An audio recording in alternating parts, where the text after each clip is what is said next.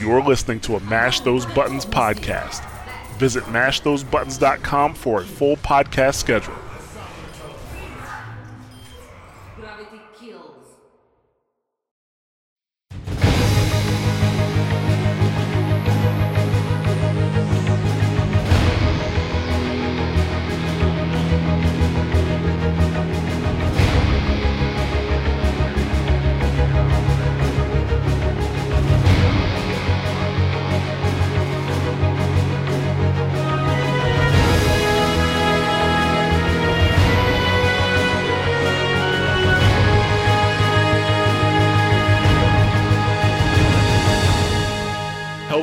Welcome to another episode of Watchpoint Radio, Mash Those Buttons podcast dedicated to Overwatch and its community. I am Jared, also known as Ja, and I'm here with Bobby Schisler, also known as Blaze and Bob. How you doing, Bob? I'm tired. I'm very, very, very tired. But tired in a good way. in a- yeah, in a great way. But definitely, I've slept 12 hours a night since I got back. But that stands to reason since it was four to five hours every night that I was at the con. Mm, getting too old for it, huh, Bob? Well, I don't know. I think that would have killed me in my 20s too. Really? I just would have went crazier. Ah, okay. Well, we'll see. uh, but we're going to get around to your BlizzCon experience. But in the meantime, before we do that, uh, this is episode number 81. We are recording on November 7th for release on November 8th. Obviously, uh, the biggest topic is going to be BlizzCon. So we're going to talk about what we heard from BlizzCon, new hero, obviously, new map, new Reinhardt cinematic, and a couple of other things. So we're, we're going to dig into that. But before we do that, I'd like to uh, welcome anyone who is listening for the very first time. Thank you very much for checking out Watchpoint Radio. Uh, if, since you're new to the show, we do talk Overwatch news and competitive and esports, but the f- main focus of the show is the community and the state of Overwatch. So when we talk news and esports and competitive, it usually just revolves around the community. It comes back to it, you know, full circle. If you enjoy the show, you can follow us on Twitter at twitter.com slash watchpointradio. And we'd love to have you on Discord, uh, which is uh, discord.me slash mash those buttons. We'd love to have you uh, join the conversation there. Discord's always growing. Love to have new people there. So once again, it's discord.me slash slash mash those buttons. And for anybody who is a returning listener, thank you for coming back and listening to Watchpoint Radio again. Always glad to have you guys here. Uh, have you in on the Discord, hearing from you via the emails and on Twitter. It's awesome. So thanks for listening in week for week. Uh, this week we don't have any community feedback via uh, reviews or anything like that. Uh, so we're just gonna get right into like usually we do right now. We do like you know how has your week in Overwatch been? Short, st- long story short, I didn't even finish my placement matches yet, and I had really long queue times over the weekend. That's how my Overwatch week went. Bob, you had a totally different experience. Why don't you talk about how was your BlizzCon experience? Yeah, I uh I haven't done one placement on any account. I thought about it last night, but I've I've just been so tired. I was afraid that I wouldn't be my best, and I like playing my best when I queue up with other people playing comp. So I just watched shows, which I got backed up, and so I I haven't had a chance. I've been roaming around. I've been living in California, meeting all kinds of new people, having a great time. BlizzCon was uh, it was a surreal experience. I don't even know how to explain it. I kind of wish I had went before I was a content creator because I feel like my experience was different knowing all these other content creators cuz there was always someone to hang out with and there was always someone you wished you could have got to hang out with more and there was always there's just always something to do and like I it was I just I I'm still soaking it all in, man. I mean, if you have any specific questions, I can answer that, but it's just still try to soak it all in. All right, well, let's start. Let's do it this way since you're having such a hard time focusing here. How was uh, you did your first panel ever at Con Before the Storm, right? Yes, yes, I did. How was that? First live panel ever. It was interesting. Uh, I thought I'd be more nervous than I was, but I was also up there with some pretty good friends. I was up there with with Slambo and and and Totem, who I've known forever, and then I'd met on Andreas and become pretty tight with him over the weekend. So I was com- I was com- comfortable with him. Jimmy from the uh, the the Payload podcast was a super nice guy. Shared a mic with him because my mic didn't have a pop filter or didn't have a windscreen, so the pops were bad. Uh, and so he shared with with uh, me, and then Chan Man was just super cool, super professional, and so it just it went real it went real easy. We all we all vibed together, and w- it was great. All right. Awesome. And you, did you get a chance to meet any listeners there? Or I Not met listeners throughout the week, not not so much at the panel, but oftentimes when I wore my shirt, uh, I was the the uh, uh, purveyor of, of of dreams. Is that how you would say that? I made dreams come true, Ja. you made So I- dreams come true? I was all over the place, and I know all these content creators. So I'm talking to someone. They're like, you know, I tell them about my podcast. They're like, "Well, I only listen to one podcast, and it's the Omnic Lab." And I'm like, "Well, funny story. I just got a text from them. We're getting ready to go meet up with them. Would you like to meet them?" Like, yeah. I did that with a lot of different people. I did that uh, with the Lagging Balls crew, and just people be like, "Well, I really like this." I'm like, "Well, they're right over there." oh, yeah. Yeah. So, but yeah, I did meet a few listeners, and everybody was super nice. It was hilarious because some of the listeners I was supposed to to to uh, to meet up with, like uh, uh, uh, uh, dang it, I'm just blanking on his name now. Dang it, uh, Rosen, Rosen. How do you say that? Rosen. Okay, well, Rosen something. He knows. He knows who he is. We hung out a lot, but he was like Rosen, Rosenstern. Stern.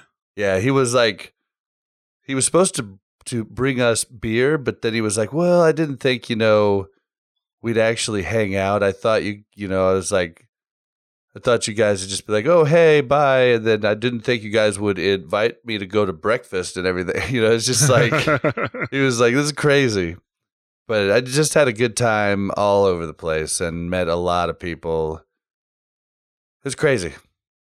Oh yeah. And for the uh for the was it, the opening ceremony where I, I imagine you'd be you were at the Overwatch arena. I was, yeah.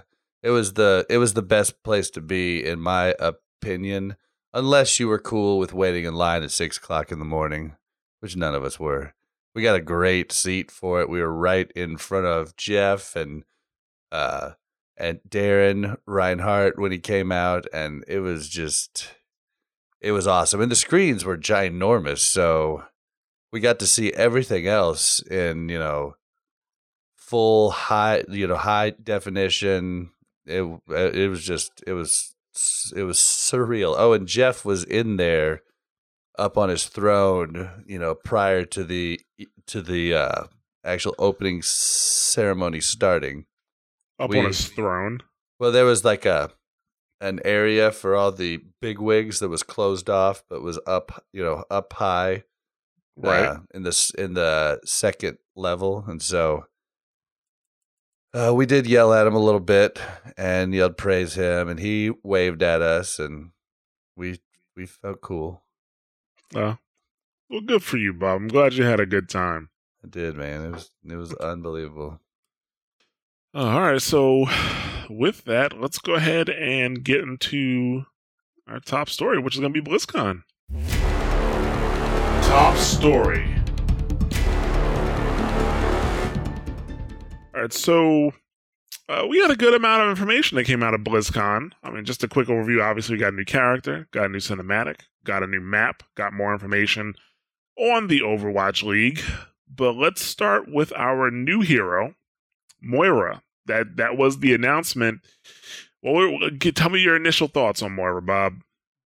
My initial thoughts is she would be great at at back scratching because those nails, you know, like it would just be be wonderful. Like, oh, thank you, thank you.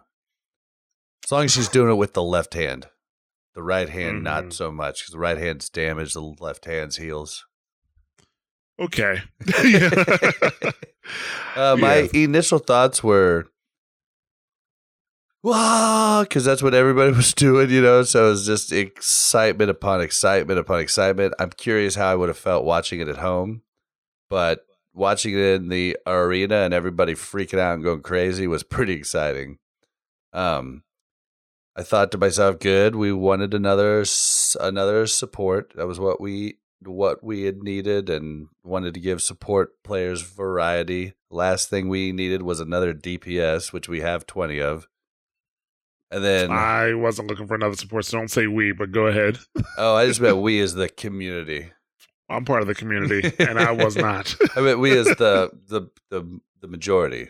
hmm the 99%. I don't know. That was what that was the feel I got from a lot of people there. Everybody talking to prior was like, "God, I hope it's another. I hope it's another support." I was like, "Me too," because just I literally we have way too many DPS. We don't need any any more of that for for now. In in in my opinion, of course. It's But- it's a shooting game. like I, I, I could always take more DPS in a shooting game, but go ahead. But now when everybody tries to play them constantly, and then you have all DPS, like in a game like this where you have tanks and support, you need to give tanks and support more of a variety to play. But I thought she was cool how she was very active. I thought it was cool how she does damage as well as heals.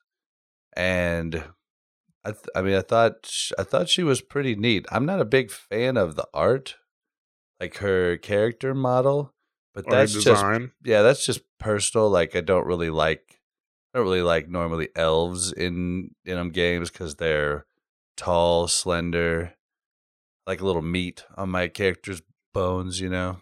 Yeah, Bob. Okay, that's how you like them. Uh, for me, I honestly, I was a, I was a, a bit disappointed that we got a new hero. I guess on schedule. Like this, we we you know at this point we expect to get a new hero every four months. I was hoping they were going to start to buck the trend and not give us a new hero. Maybe give us something else. I don't think we needed a new hero. Uh, I've talked about several times before. I would much rather there one to two heroes a year give the meta time to stabilize and then give people time with that meta to learn how to work around it with what they have because they will. People will. The meta changes now so much because of balance changes to different characters. We reworked like we see with D.Va and mercy and new characters. It doesn't change naturally like you see in other games. Like let's say csgo uh, but uh, it's just um I mean, don't get me wrong, I'm not like upset about it, but I'm just kind of like, oh, okay, we got another character. Uh, that's fine. But I, when Jeff said that we're not gonna get characters the next the 20 the 26th hero as soon as we thought we were i was like okay well then we won't get one at blizzcon I don't get that either. yeah like he i was like well, well, well he, didn't he, any sense. he completely like that backtracked on that because we got it exactly what we thought we were going to get the character uh, Um, you know Well, a, you know, you say that that you didn't want another character, but I think that I think the four characters a year is their compromise with the like a lot of people want more characters, which I Well, don't personally. well they get three characters a year because like once every four months i think people want more characters just because they expect to be more characters especially people who come from like league of legends And Right. those are the people I normally hear complaining about it. Yeah like they want more characters more options but it's not league of legends. It's it's a first person shooter. You know it's a first person shooter first. Yeah. you know so that that's the thing. Like it's it's it's different. You can't just have 50 70 100 characters in this game. It gets out of control. It gets out of balance you know and it- it's it's just not you know worth it at the end of the day we've even even as they continue to add characters you see a meta set in and those characters a set of characters are continuously played that's kind of how it goes so I I don't necessarily think we need to have new characters all the time. And in the future, I do believe it will slow down. Uh, content will begin to slow down for the game. Personally, I would have much rather seen a new game type rather than Me too. Me too. a new character. even if it's something as simple as uh was it like I'm trying I forget so um if if I forget what the actual game mode is called where you have instead of a control point right where like King of the Hill where you can try and fight for one control point There's multiple. uh, th- well not that, that there's multiple but even that would be kind of cool if there was multiple but that actually yeah that's a great idea if it was something like that if it was something like you had one payload on the map but both teams can push it either way I think that would have been cool. Uh, pay, I think you know payload race is cool. There are already these ideas that they can put into the game. Basin type of map, but did, like Arathi Basin like type of map is like there's control points, you know, and there's five of them, and you you accumulate points having more of them taken, but they'd have to do just three, and then that'd be kind of rough. Well, three with six on six could could work. That could work. That could work. I mean, it does need some tweaking, obviously, since Overwatch is such a team heavy game. And obviously, you wouldn't you wouldn't necessarily be pushing for percent. You'd probably be pushing for points. However many control points you had, it would multiply the amount of points you got every so many seconds, right? You know, something like that. I, there's so many things that they can do with Overwatch without coming up with something drastically different. And we got none of that. And don't get me wrong, they- they obviously have made new maps, or not new maps, but new game modes within the last year.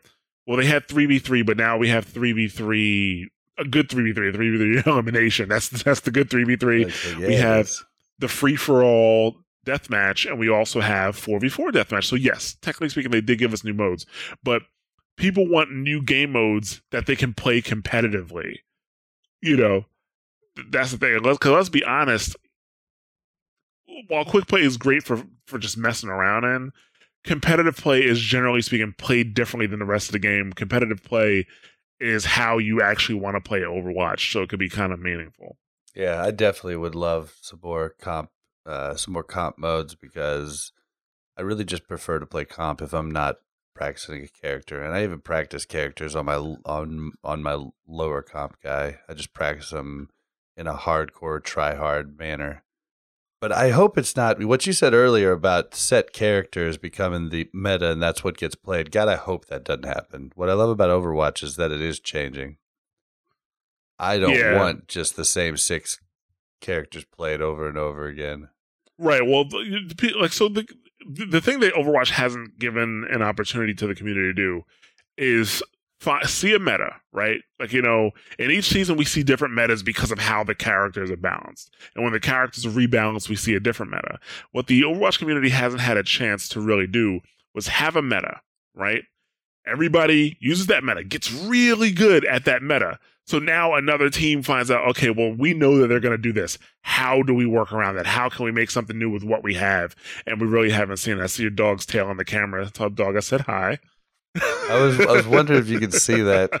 So I see it on the green screen, real Yeah. clear, like just going back and forth. yeah, yeah. I- but and you want to say hi? No, Yeah, he's so- too good of a dog. I try to get him to jump up, and he won't do it. oh, good dog. So Good pup. Yeah. So don't get me wrong. I'm not uh, grateful. I'm just kind of like uh, I'm a little disappointed. I think that's fair to say I'm a little disappointed. We got another character, but in my opinion, we just didn't need one. We didn't need another character, and I would have rather seen game modes, right? I would have loved another game. I think that just they're not going to do it because of Overwatch League so close. I think it's in the future.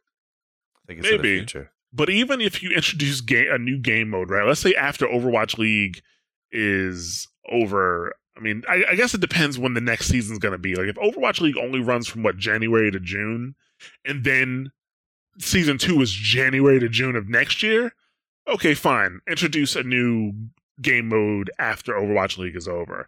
But if they're only going to have like a couple months breaks before the next season starts, then eh, maybe I don't. I don't think they're going to introduce.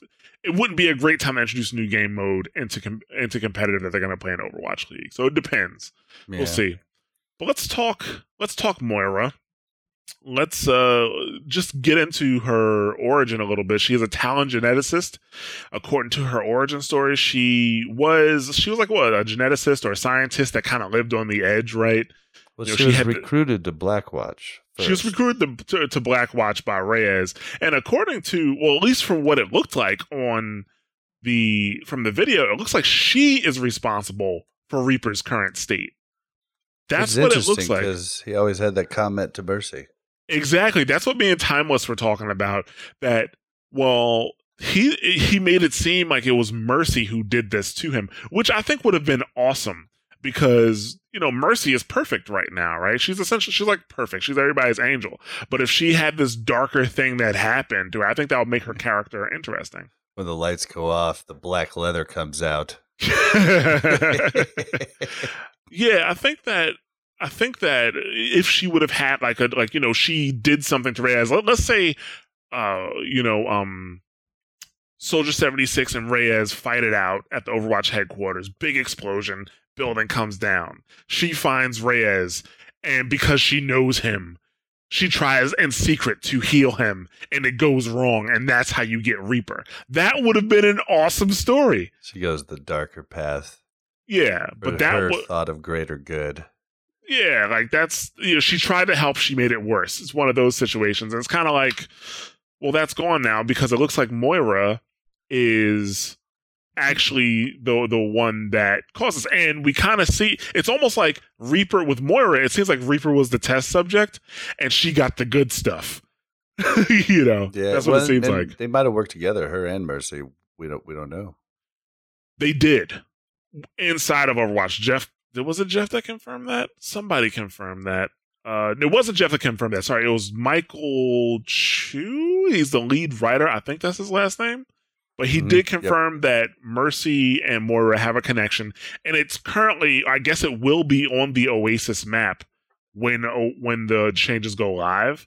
The connection, you'll be able to find it on the Oasis map. On a little off-topic thing, you just mentioned Michael Chu. He did confirm that uh, Pharah's dad's name is Sam. Oh yeah, I didn't catch that. It was on the voice actors panel. They go. He goes, "His name's Sam." And Oh, yeah? everybody's like, "Okay," and he's like, "You just asked me what his name was." I said, "It's Sam." So I don't know what the heck that was, or if it was actually true, but he never said he was kidding. yeah. Sorry, actually- sorry to bring off track there. That's fine. I'm also curious about because Moira she doesn't have a connection with Zenyatta, but she uh, but Michael Chu said that she is very interested in Zenyatta and how he works with the Discord orb and the Harmony orb. She's uh, so I'm curious to see what her voice lines are going to be with him, like what she says to him, and what kind of spiritual thing, you know, some spiritual shade he throws at her. you know? She's gonna say, "My orb's bigger than yours," and he'll say, "It's not the size that counts." Well, well, we'll definitely know if Jeff Kaplan listens to this show if we actually hear that. So, yeah. So Moira, uh, I mean, so far, I mean, the the backstory is pretty cool. I mean, I, I wonder if they're going to release a comic with her or something when we uh when when the get when she actually goes live. She's on the PTR right now, so uh, maybe about two weeks from now she goes live. We'll have to see if Maybe, as probably pretty soon. I mean, it could be a week if there's no problems with the character. It could be a week.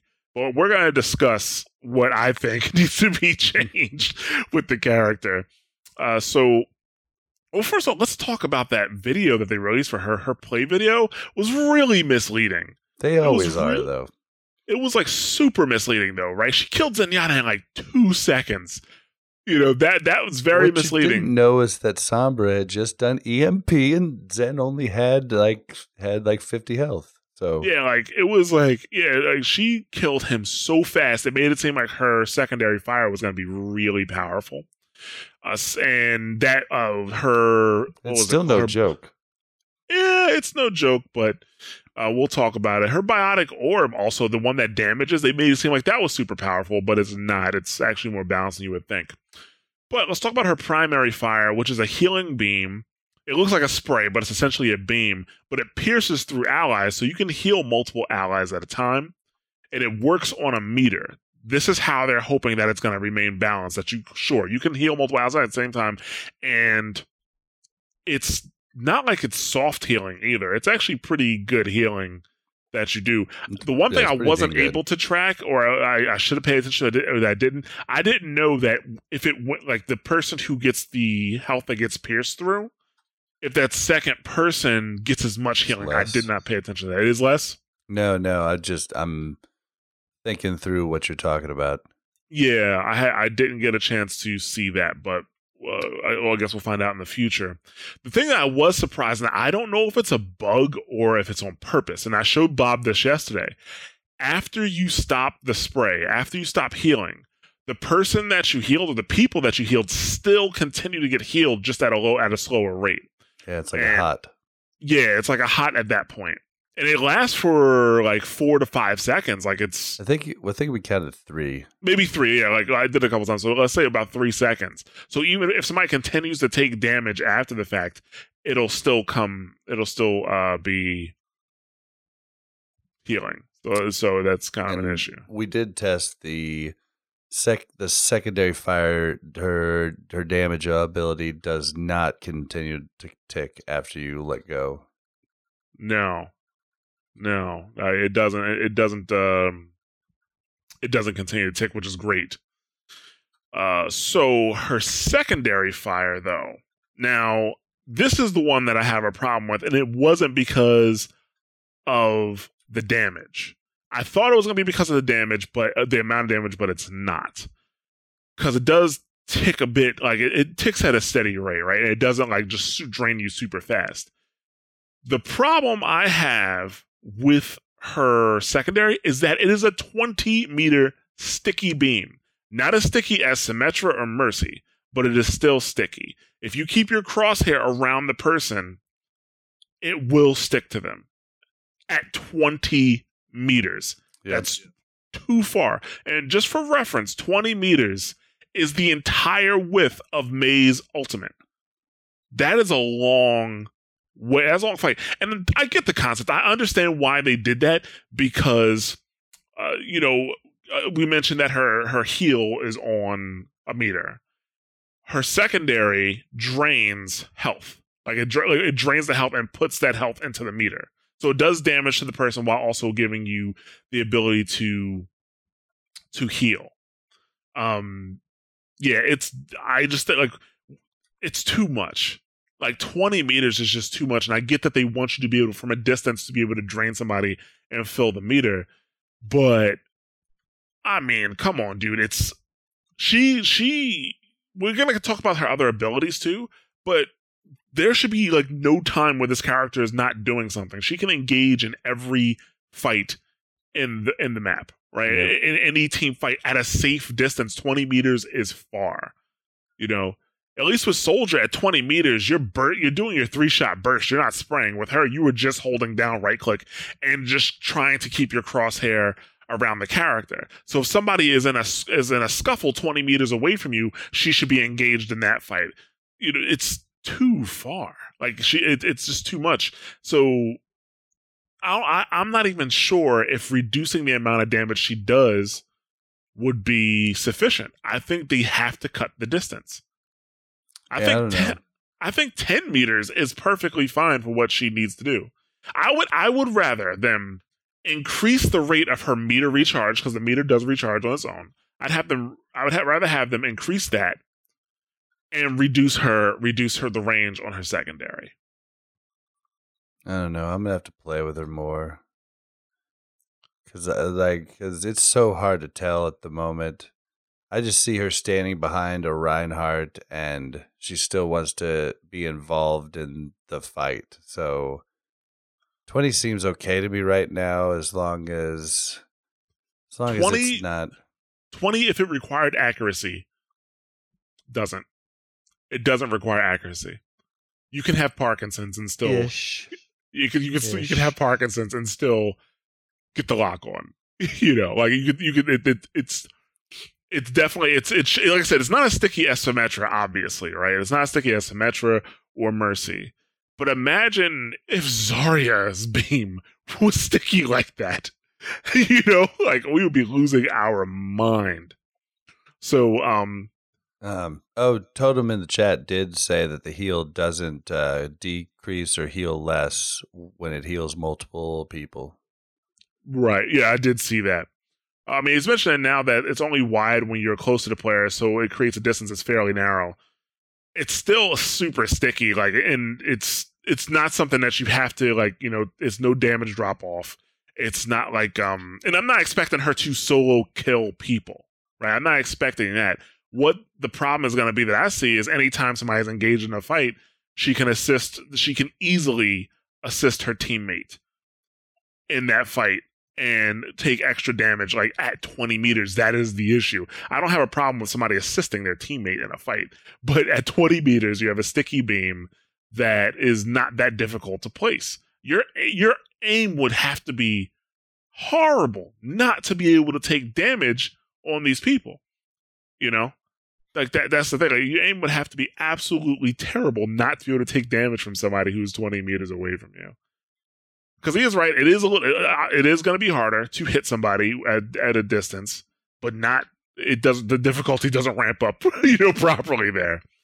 So yeah, it's just um, that is the biggest problem I have with the character because she can engage in multiple fights at the same time because she could do that. So she she could see somebody that's twenty meters away and help her team with that. But at the same time, she could throw a biotic orb, you know, her damage dealing biotic orb, or I think the the decay orb they call it Mm-hmm. she could throw that in one direction and engage in another direction. you I know? know. I think that's cool though. I think that's that's neat. Like the good ones will be doing that. Yes, I I don't have a problem with that doing that. As long as I just think the distance needs to be cut down. You know, I'm not saying destroy the character. I just think that distance needs to be cut down. And if they're worried about people not having heals, well, increase the rate of recovery for her spray or or her or her primary fire. That's that's all I'm saying. Gotcha. So since I already brought it up, the biotic orb, she it's an ability that you have you have two orbs that you can throw when you activate it. You can throw a regeneration orb, which has an AoE heal. And just like in the video, like you saw in the video, you saw the decay orb bounce around. The healing orb also bounces around. I wasn't really able to test it that well though, uh, in the um training facility. training facility. Yeah. Yeah, in the training facility. And to be honest, I kind of forgot to do it when I played her, like with other people in the PTR. I was so busy killing people. But, but, but um, basically, like it, on, in the testing facility, it doesn't heal the bots. Unfortunately, I don't know if that's a bug or whatever. But yeah, what happens is like you throw the healing orb, and anybody in the orb's radius will actually uh will start to get healed in the video, it looks like the orb was moving with the group. The thing that I noticed when on the PTR was that when I throw the when I threw the orb, it moved slow at first, and then it started moving fast. So I don't know if the regeneration orb slows down with the allies when it finds them. I don't know. It seems like it gets slower over time. So I mean, it definitely gets smaller over time because it only has so much healing that it can do. I think it gets actually slower over time too, or maybe slower with each bounce. Maybe, yeah. So uh, the thing about these orbs, they only have a certain amount of healing and a certain amount of damage they can do. So the more people that's using the orb, the less effective it's going to be for each of those people. So if you have one person getting the healing orb, they're going to get a lot of healing. If you have three people, it's less. Same thing with the decay orb, and we found that the decay orb totally does about 150 damage. That's, a that's a lot. So if you if the decay Yeah. orb gets onto one person, and it stays on one person, that is going to be a problem for that person, especially if they're a Mercy, a Genji, a Zenyatta. But even Zenyatta should be able to move away from this orb. Even Zenyatta should be kill able the orb too, which makes it You- kind of rough. You can absorb it though, as D.Va. Mm-hmm. D.Va can eat it, But D.Va can't uh, you can't shoot at it, or anything shield like it that. either. Yeah, it goes through. It definitely goes through, which that's a pain in the ass. Like I think that might need to change. because I could just Yeah, see we'll her. see. I could just see her spam because it's an eight second cooldown, so she can't spam it. But if there's a Reinhardt in front of you, just keep tossing it into that group because there's nothing they can do about it. The one thing I do like about the orb is that it it will it will be used to deny space. It's a it's a it's a space denial, even the, unless let's say a whole group is there, and I guess maybe this is the case for the Reinhardt. Like let's say there's a Reinhardt pushing, and he has three four people with him. That's 150 damage split across four people Mm-hmm. you know so that's not too bad especially if you have a lucio there or a mercy there so that's not too bad but I could definitely see like move help like moving widows out of position, or you know at least trying to pressure a widow to move out of position or something like that, because it will definitely kill a widow if she sticks around. So yeah, I th- I, I mean, for that it'll be good. I think it's it, it's interesting. I like how they they went with a really different. That's just really different, you know. Oh yeah, definitely different. I will give you that. Definitely different. I just, uh, I actually don't have a problem with the orb too much, except like what you just mentioned. I did forget that it does go through shields and barriers, so I, I don't necessarily think it should go through shields and barriers. The the decay orb, I think that should bounce off. Uh, but other than that, it's not too bad. Maybe if you see an orb like coming toward a hero, like an allied hero that is 150 health, it might not be a bad idea. If the person's not moving out of the way, it's not a, necessarily a bad idea to help absorb some of that damage, you know? Mm-hmm. But uh, I guess we'll see how that goes. Her other ability, the one I did like, uh, was Fade. It's a teleporting ability. It's a combination between Wraith form and Blink, but the best of both worlds. And she completely disappears. So I think that is cool. The fact that when you hit the button, not you, you it's like you dash like Tracer, but instead of dashing only in a straight line, you can control where you go. Yeah, it's not super easy to do, but you can definitely go. You can go around a corner. You can do all kinds of different things. It also removes negative effects. It removes Zen Orb. It uh, removes uh,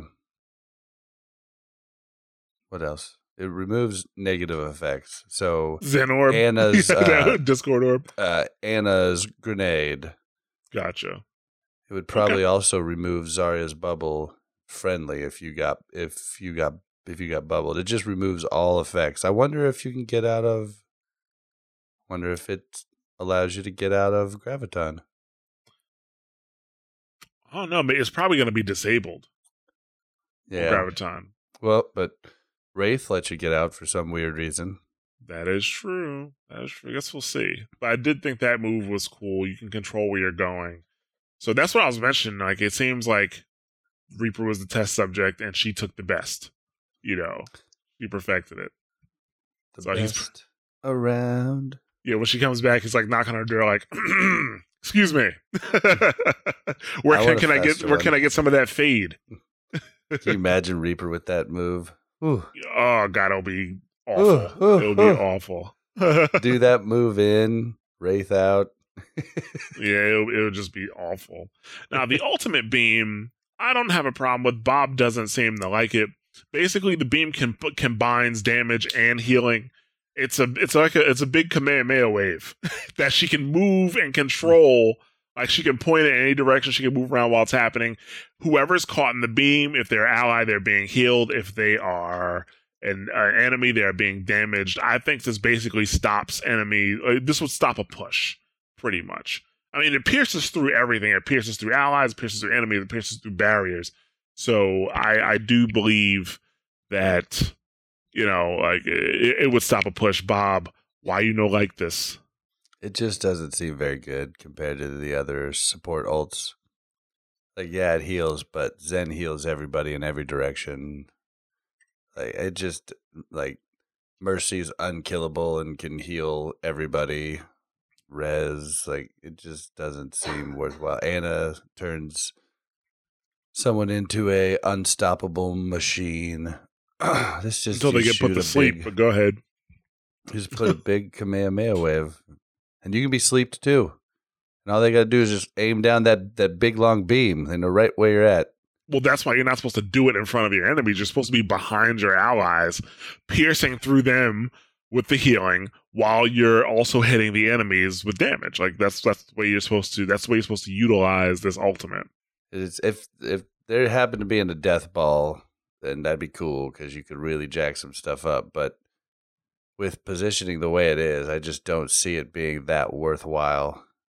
But be mean with just like many other ults, it'd be mean with a Zarya bubble. Uh, or a Zarya ult. If your team got ulted, I'd be interested to see how much healing you could do into them if you were outside of it. If you were outside of it, yes, but if you were inside the Zarya ult, there'll be a, it'll be a waste of an ult. It heals her too uh, while she's doing it, uh, but she can be stunned. She can be hooked, stuff like that. Uh, but yeah, I uh, if you're outside the alt and you could pass the beam through, uh, totally in, in the in the chat, he says it's too dependent on everyone being clumped up. It's probably it's definitely used best if everybody is all together. However, because your movement's independent, because you can aim in any direction, I still do think that it will uh you know you can turn and heal allies but that means you have to be aware right you just really need to be aware it's a super fast heal for anybody that's within the reach of the beam which i gotta be honest i need to look at the, the distance on the beam length too i don't know that It was far. Uh, whatever it was, it was really far. it, it, it definitely was so i'm curious I, I can't wait to do be prepared to attack on it because that, that'll be very very insightful so Mhm. Me too. Yep. So we'll see. But um yeah, I do um yeah, 30 meters. I told him saying that it's 30 meters. Uh that's probably about about right. Mainly because 30 meters, like I, there's very few spaces in Overwatch that are larger than 30 meters. And you could tell because lots of people before Lucio had his nerf, a lot of people thought that Lucio could heal you as long as you were in line of sight. But that's Mhm. because if you were within line of sight with Lucio, you were within 30 meters. That's just the way the maps in Overwatch are built. So it could be 30 meters. Well, yeah, so we'll we'll see. But I, I don't mind it. I'm not saying that, oh my God, this is the God alt. It's going to do great. I'm just kind of like, I can see it doing good things. I can see it saving a team. Uh, but yeah. I mean, And different When you for- call your out, you're gonna do your ult instead of calling it out. You can just be like, "Kame." we don't have that amount of time for you to finish all of that. So Yeah, I know. Yeah. A week later, ha! Yeah. the problem, the, the issue that I foresee, or it's not really an issue, right? But it, I think it'll just make the game a bit less fun, is that before Mercy really gets, um, before she gets balanced completely, I can see this being uh, the, like the healer meta turning into Mercy, uh, Moira. And then you just have a ton of heals across the board for the teams and people living forever. You're doing damage to somebody. They're not dying because they're constantly being healed by either mercy or moira. It's gonna be it i think it just turn it just it's too much damage mitigated you know i guess it leads to people getting their ults and stuff like that so that kind of happens at the same time but i don't really want to see that eventually i the person that I do see Moira actually swapping out with, not as a permanent piece in the meta or anything like that, but if you're not going to play Mercy, you're going to play Moira. And then you pick your secondary healer, like a Zenyatta or a Lucio or an Ana, because they all have these other things that they can do. Like, you know, the Lucio, not the Lucio, but like the, the Zenyatta really should be utilized mostly for his Discord orb. You know, the Ana for her anti heal and for her ultimate, and Lucio because he dances. So you know that's. I don't know. I see Lucio as as more of a main healer. I mean, like, really, the only off heal at the moment is Zen in a lot of people's collective opinions, because Lucio puts out a ton of heals. He does. Uh, Lucio does put out a ton of heals. I'm not saying that he's not a uh, a, a good healer, but you know, right now, I mean, right now, especially, he's secondary to Mercy. You know, Just because of Res, though, like before the Mercy changes, Lucio Zen was the entire meta as Right. far as GM and Pro went. yeah, Frisk is in the chat now. Represent Lucio Frisk? means. uh, spoiler: You're gonna hear Frisk on tomorrow's Prepare to Attack episode. He also did Torbjorn, so Torbjorn. Yeah, it's gonna be awesome. uh, but okay, well, let's go ahead and move into the Reinhardt cinematic. Bob, tell us about how you tried not to cry. I tried with everybody else in there not to cry because it was emotional. And uh, they're just, uh, I found out later that uh, that Blizzard brought in Darin to work with the guy that did Baron's voice. and they worked for hours before ever recording anything, doing improv and everything else, so that when they did the lines together, it was it was really real, and they did the lines together in like the same studio, so they were doing them back and forth with each other. Where lots of times voice voice actors don't do that; they just do a bunch of runs of the line and then somebody edits it together. And in this situation, they actually did it together, looking at each other, and it really came through in the the performance. Last time when Reinhardt, you know, says "die with honor," and he kind of like kind of like chokes up. Like you really felt that. It was it was really cool. I thought it was good. I thought, I thought it was good. Everybody was like, "Oh, I'm not gonna cry." I'm just kind of like, eh. I, mean, I did think it was a good cinematic.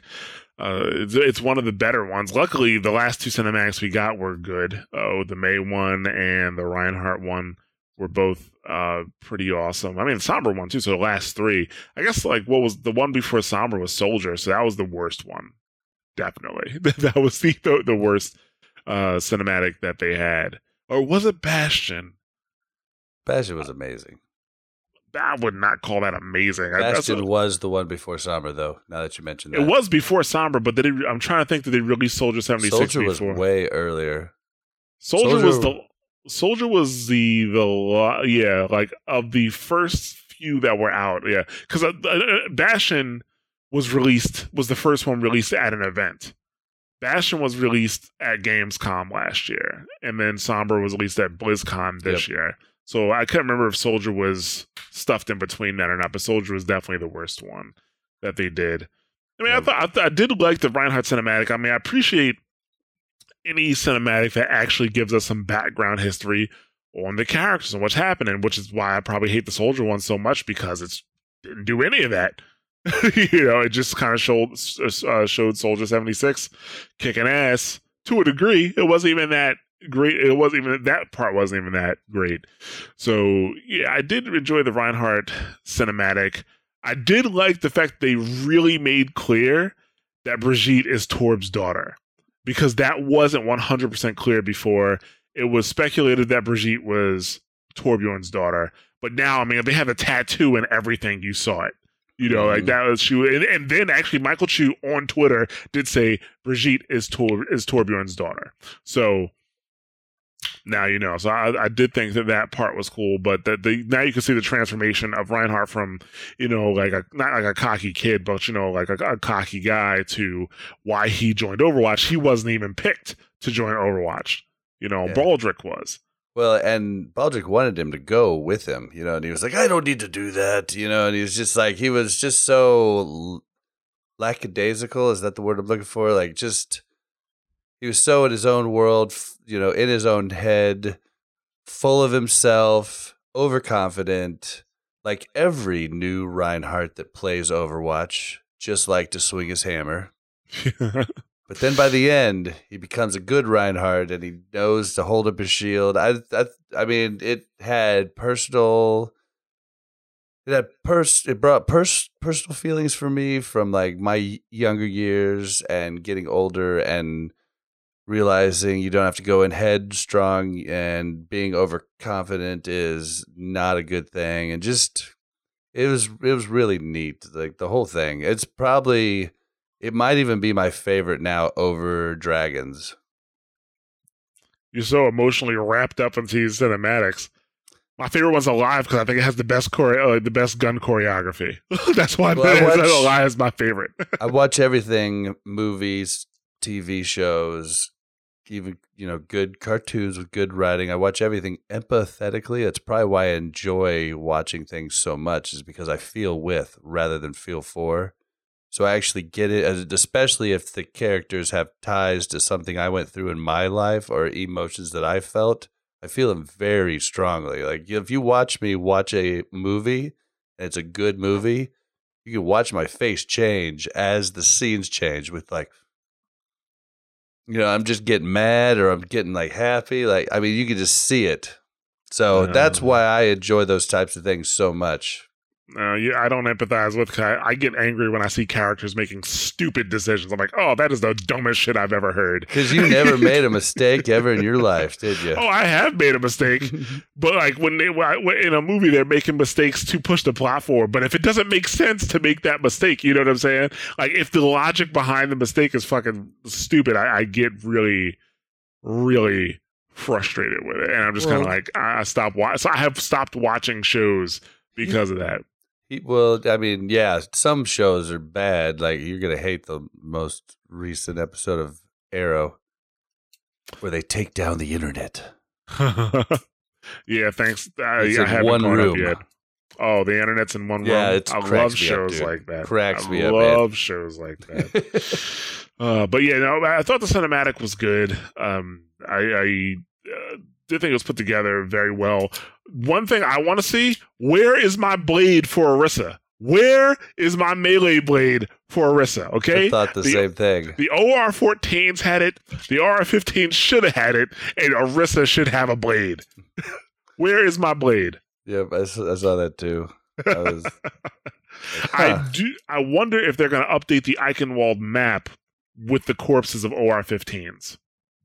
Because I maybe I missed it before. I wasn't paying attention, but I've only seen Bastion corpses on or yeah, Bastion Yeah, the parts on the map. I wonder if they will.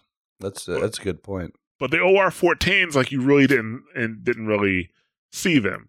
But she did what I do to Bastions that charge at me all the time. she definitely uh, same thing. It's like you just stop them, you you know, you kill them. Reinhardt's charging you. I got you. Yeah, yeah. Sorry, I said Bastions.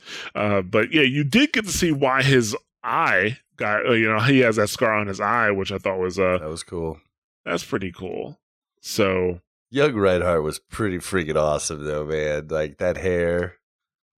I mean, it was it was pretty good. Like it was like I don't trying to think of what prince, like Disney prince, you could compare that to, but that's what it gave me the the vibe of is a Disney prince so sure of himself.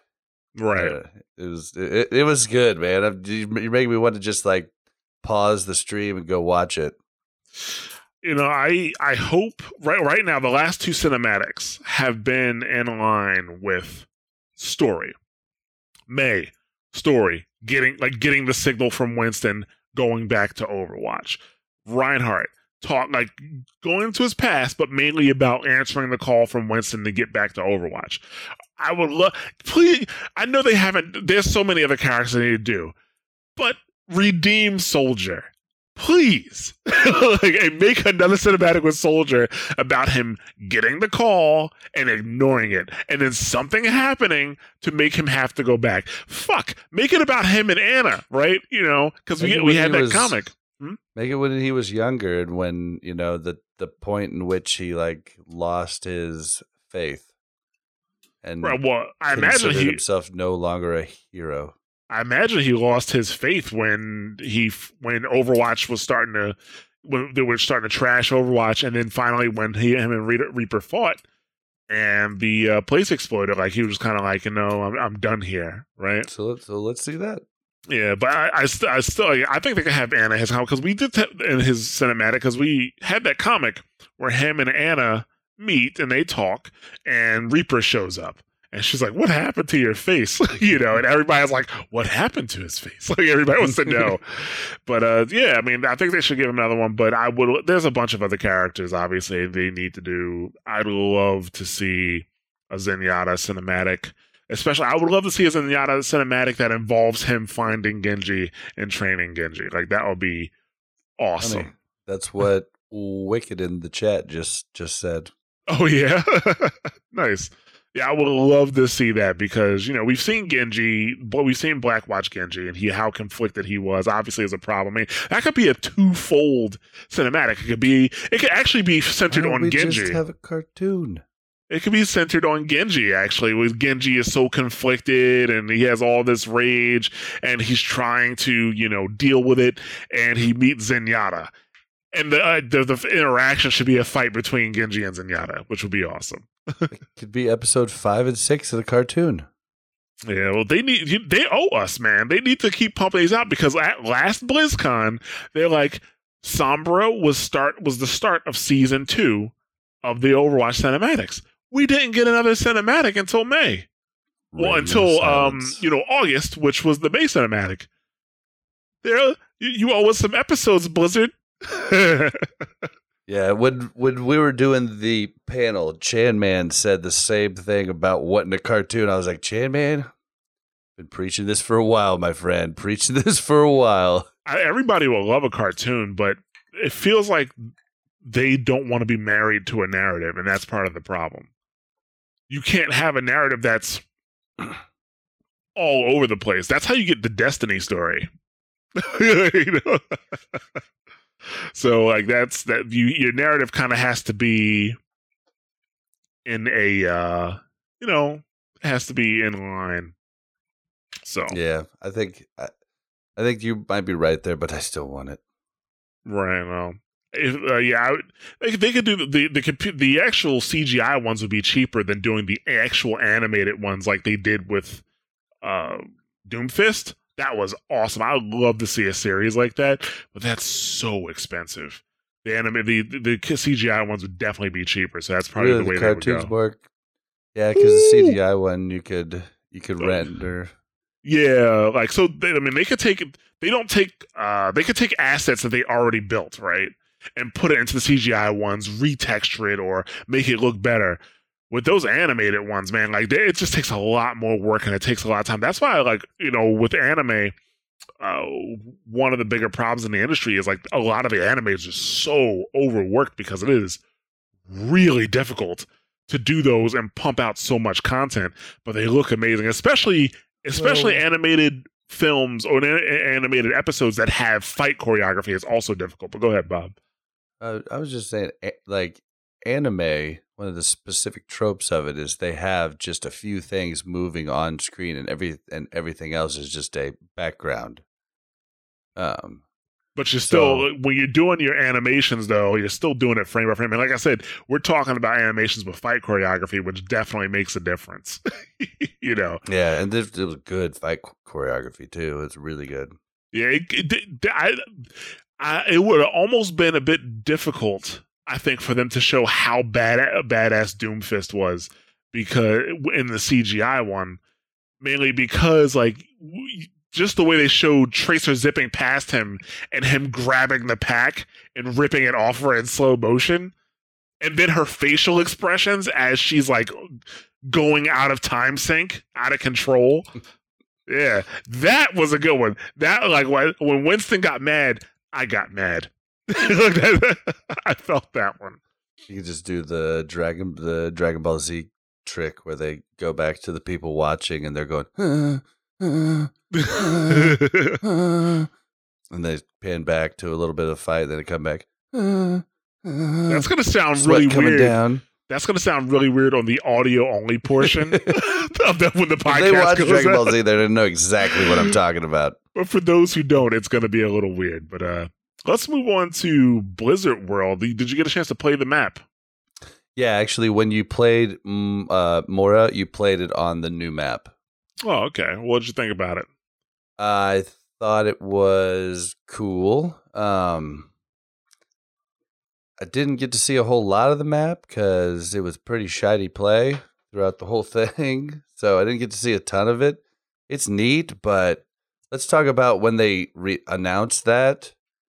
How excited I was initially, thinking, "Oh my god, did they make a theme park here in Anaheim? Did they like carve out some of Disney World? Does wait? Does Disney own some Act- uh, Activision? What's going on here?" Then I was like, "Oh no, they don't. They didn't do that. They're showing it. It's all digital." And I'm like, "Oh, they made a reason for me to use my Oculus Rift.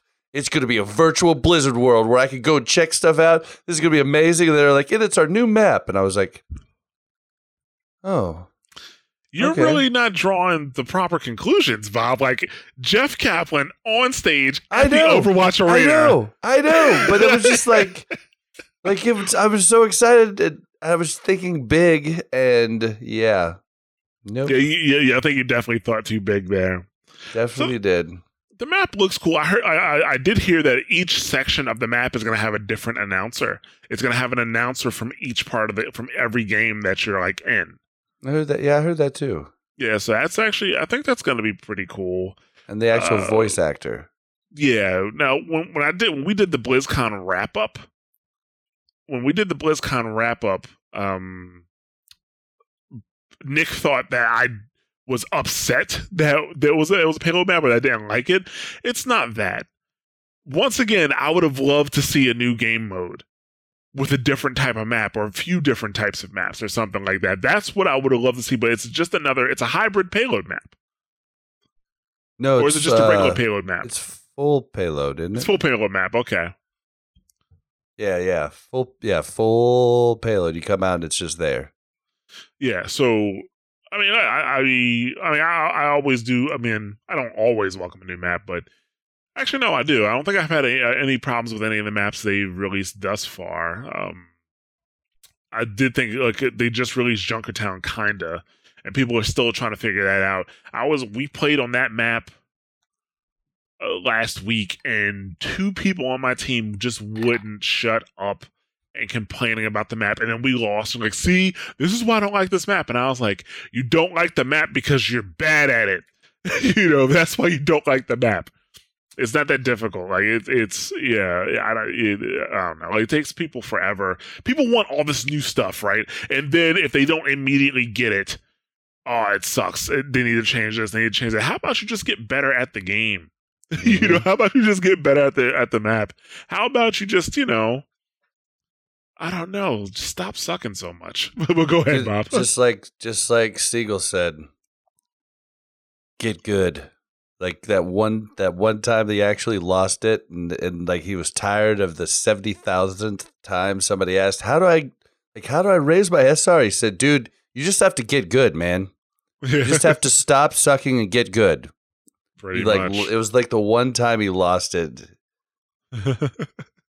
yeah, so Blizzard World Map, I, I that's going to be coming sometime early in 2018. I wonder if they're going to do like an event around it, maybe, and hopefully just and, well, they're going to leave the map in, obviously, but that would be kind of cool to leave uh, to have some type of event surrounding it.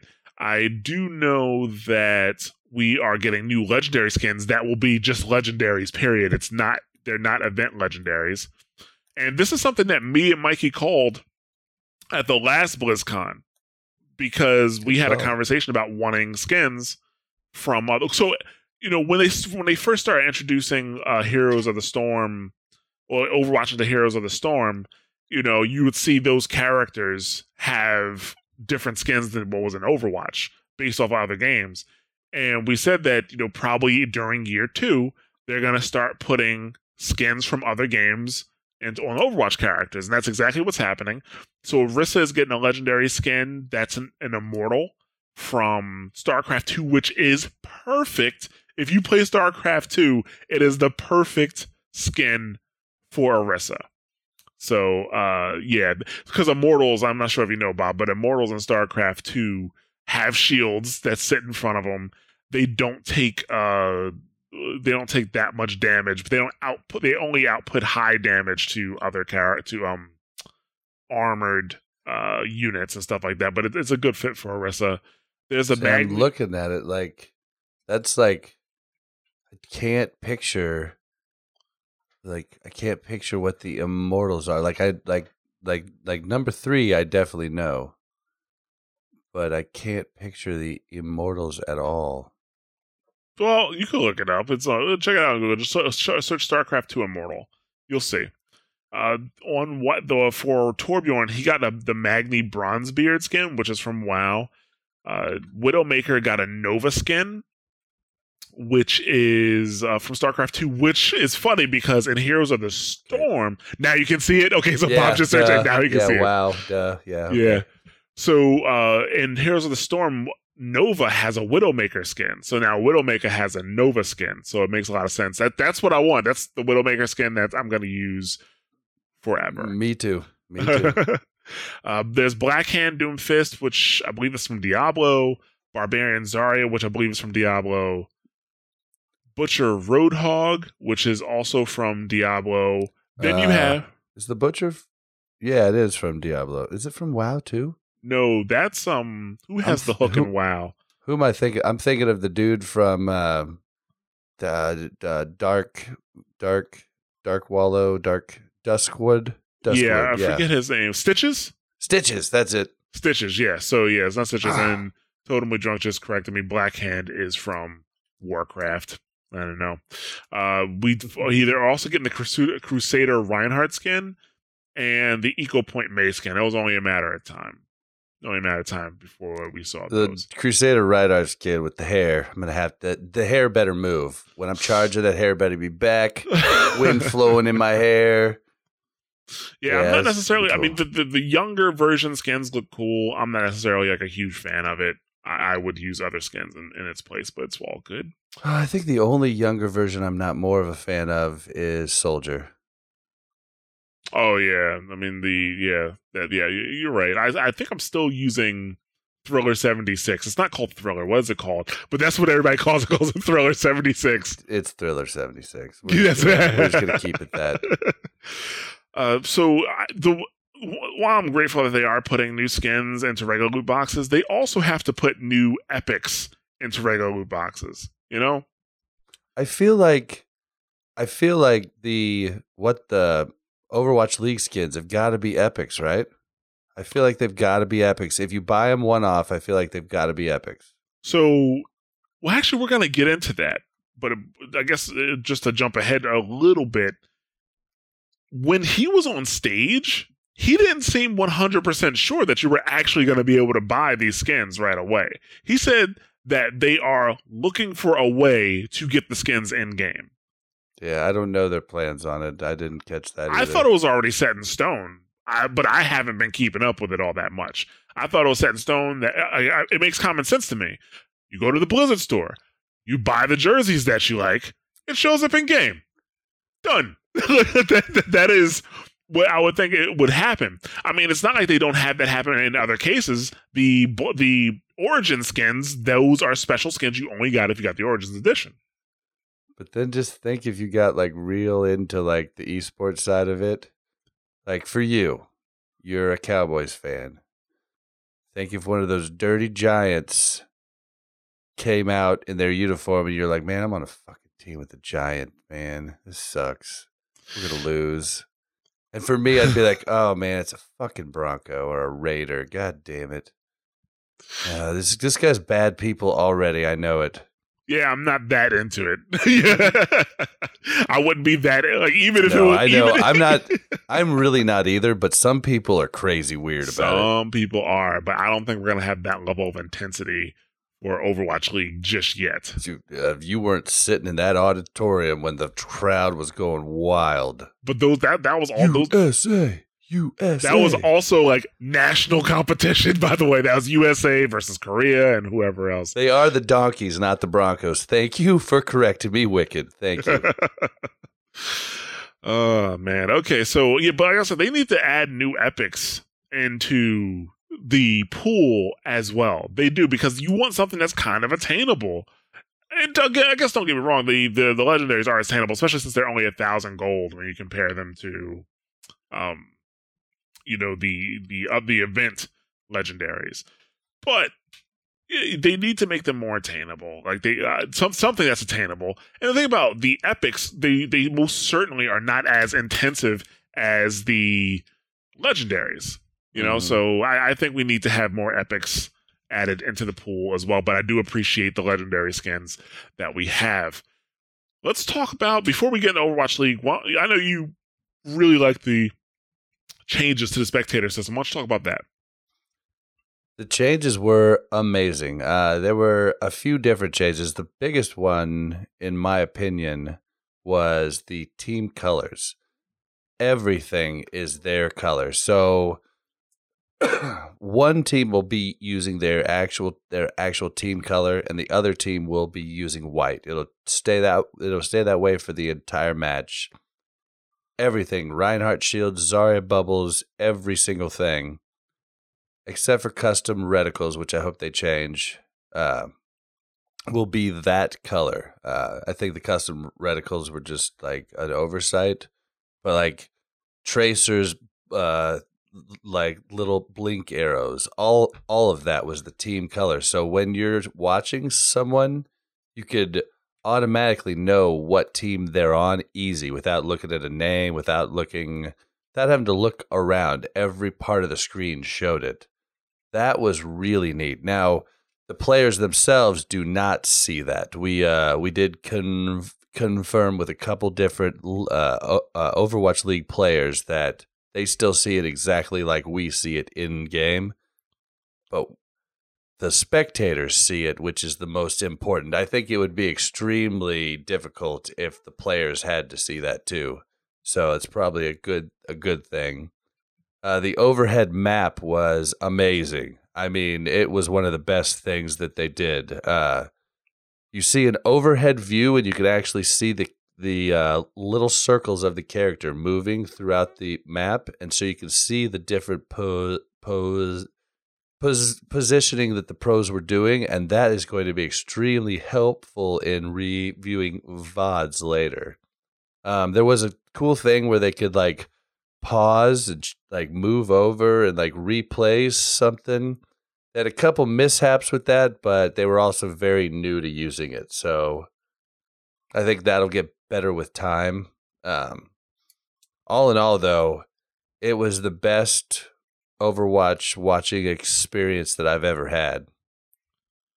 Yeah, I when I watched it, I was like, okay, it, it definitely makes it easier to determine who's doing what. Like when you know, a D.Va self destruct was going off, the color of the exclamation point was for that team. And it's like, okay, you know, this team is using it versus, you know, somebody else.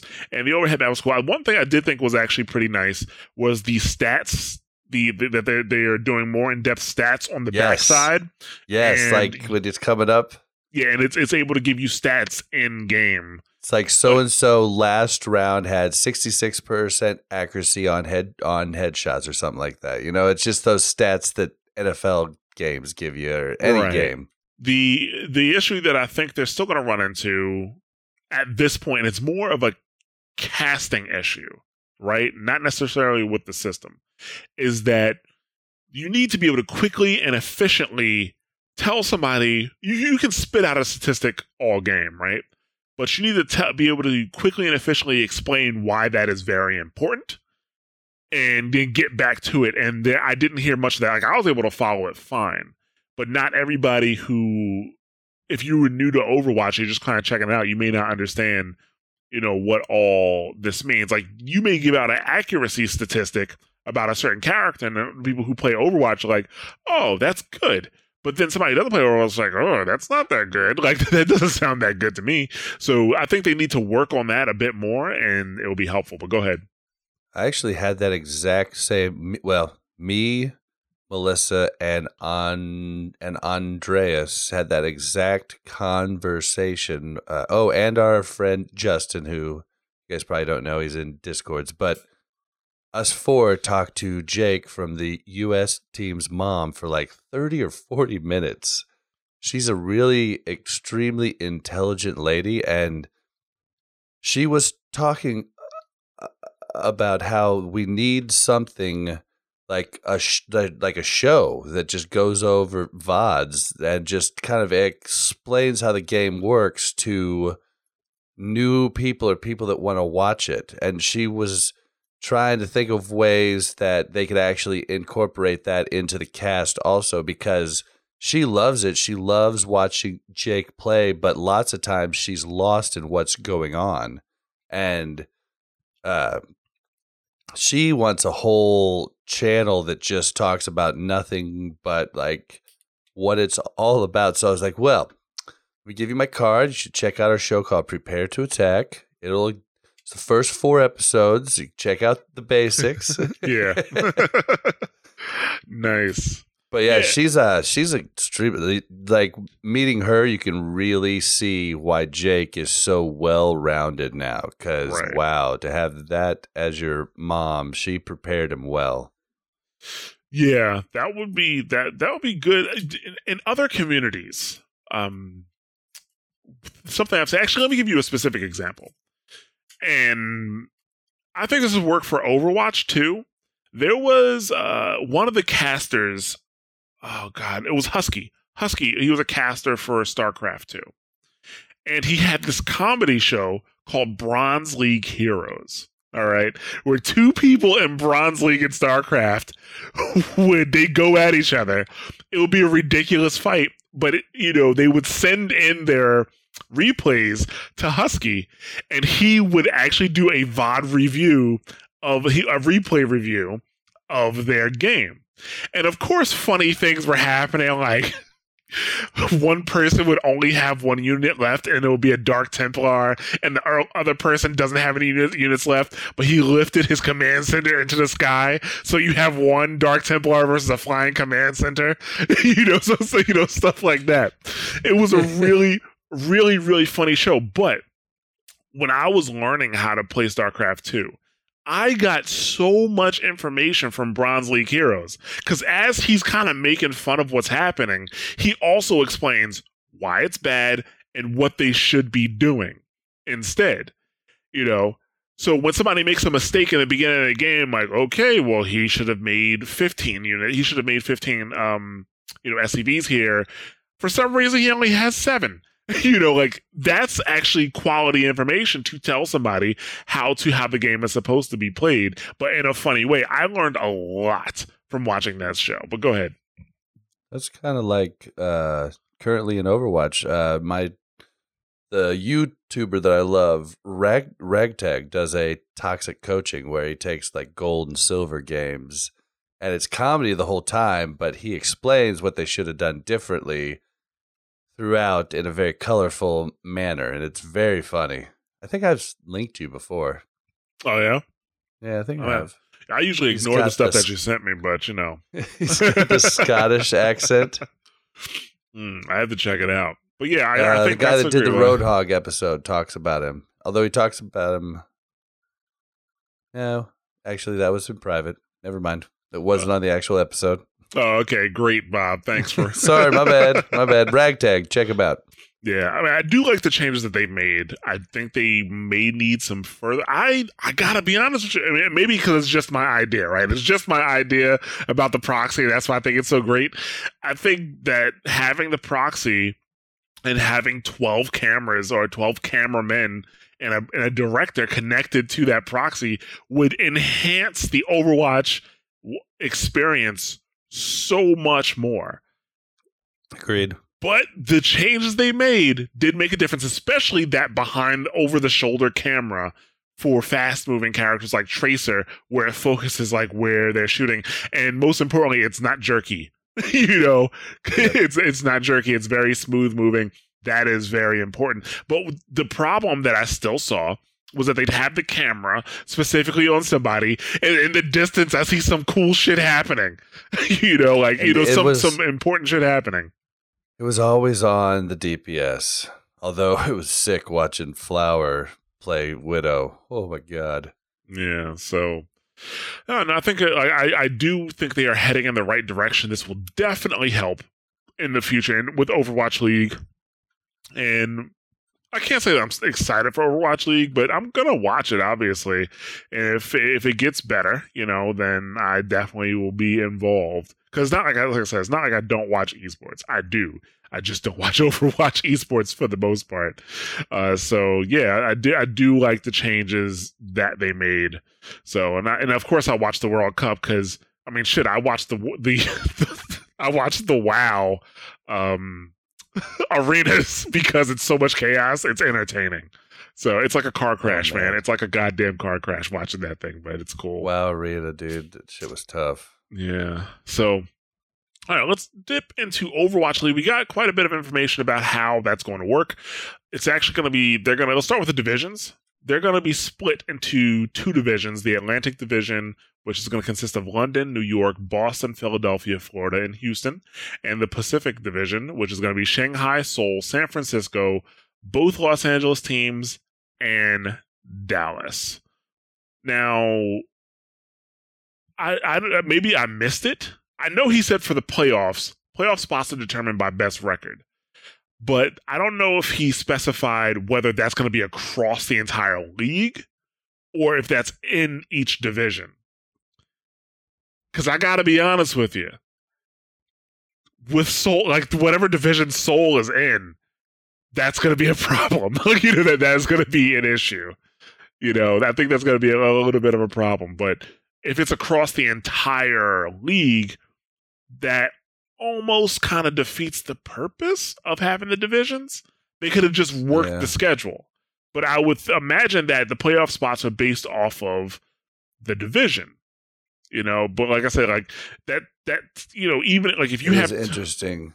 Right. Let's say uh, the, the problem you kind of run into there. Let's say, for uh, argument's sake, that the two best league uh, teams in the league are the San Francisco Shock and the Seoul Dynasty. Well, if it's per division, one of the two best teams in the league is going to get knocked out before the finals, and then whoever wins that match is going to stomp all over whoever whoever they, they play in the finals, which doesn't make for a good finals. Well, let's at least have a realistic thing. I mean, if the two best teams, it would be Seoul and Dallas, but trying not to nitpick here.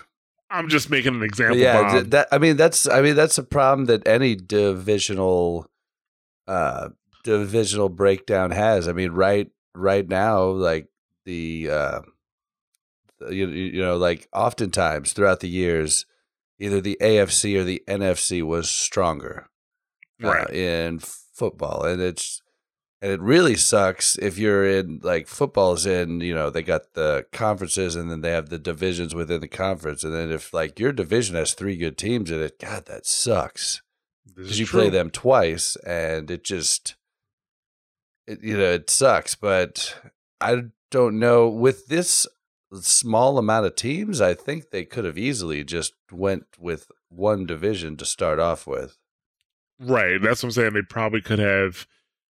I know one of the reasons they wanted to do the divisions was so because of timings of the matches. Like they wanted to make sure there was a match, like people could watch matches all throughout the day, and you know if you didn't catch a match in the day, you could catch it at night. But they could have just worked that into the schedule. You know, so I, I maybe I said maybe I missed it, but that part wasn't made clear to me is if the playoff spots are per division or across the board but that is that is one of the things they talked about that the division that you know the league is broken into divisions.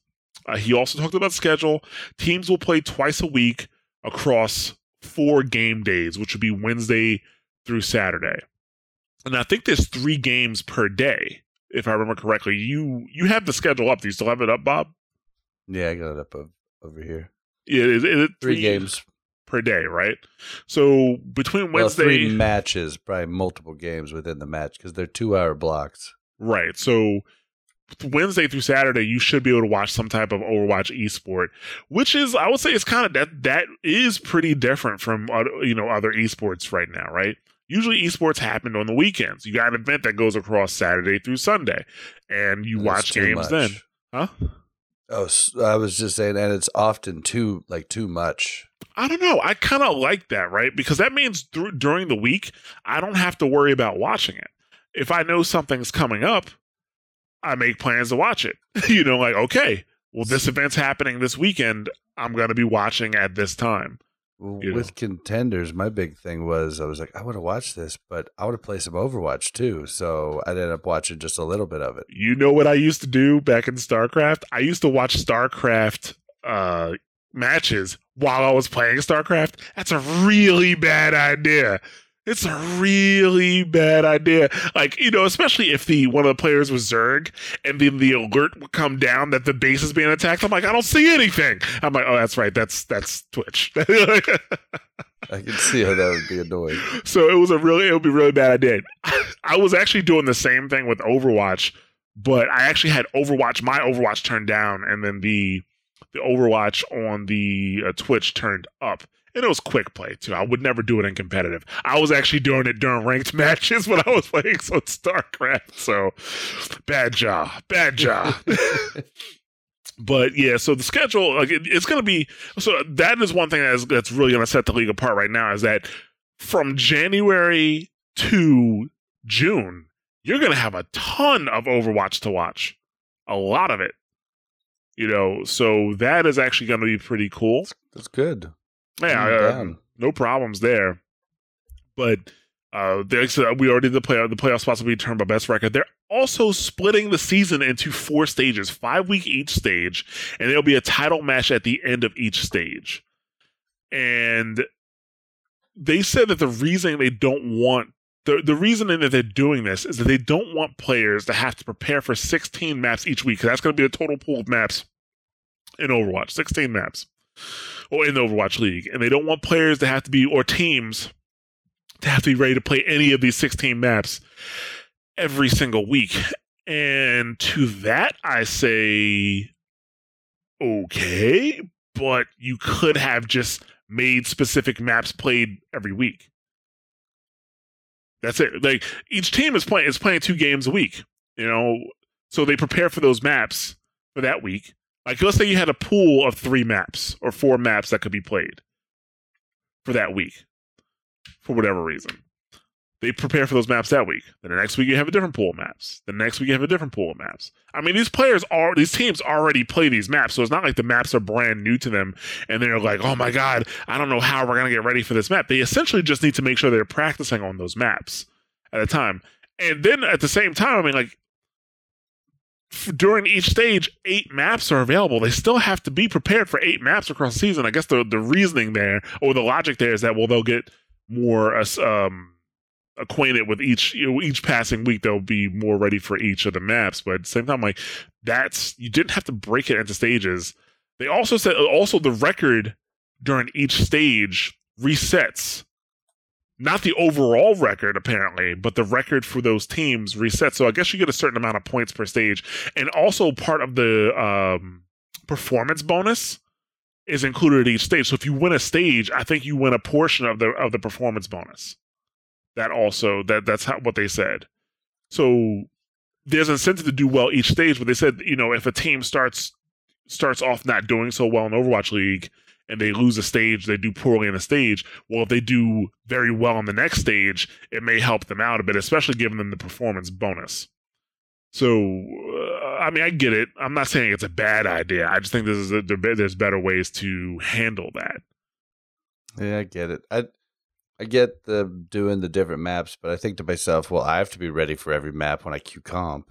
That is very true, Bob. Not everybody's made of steel like you. yes, they are, because they have to be ready for 16 games every time they play comp too.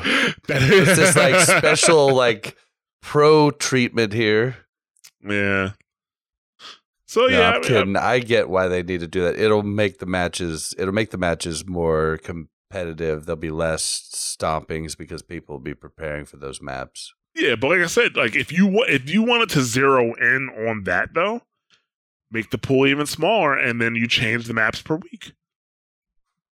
Yeah, I think. Yeah, I think that would that would work too. Yeah, so I mean that's kind of how it gets played. Well, it's done in other leagues. Like when Counter Strike had an actual league, right?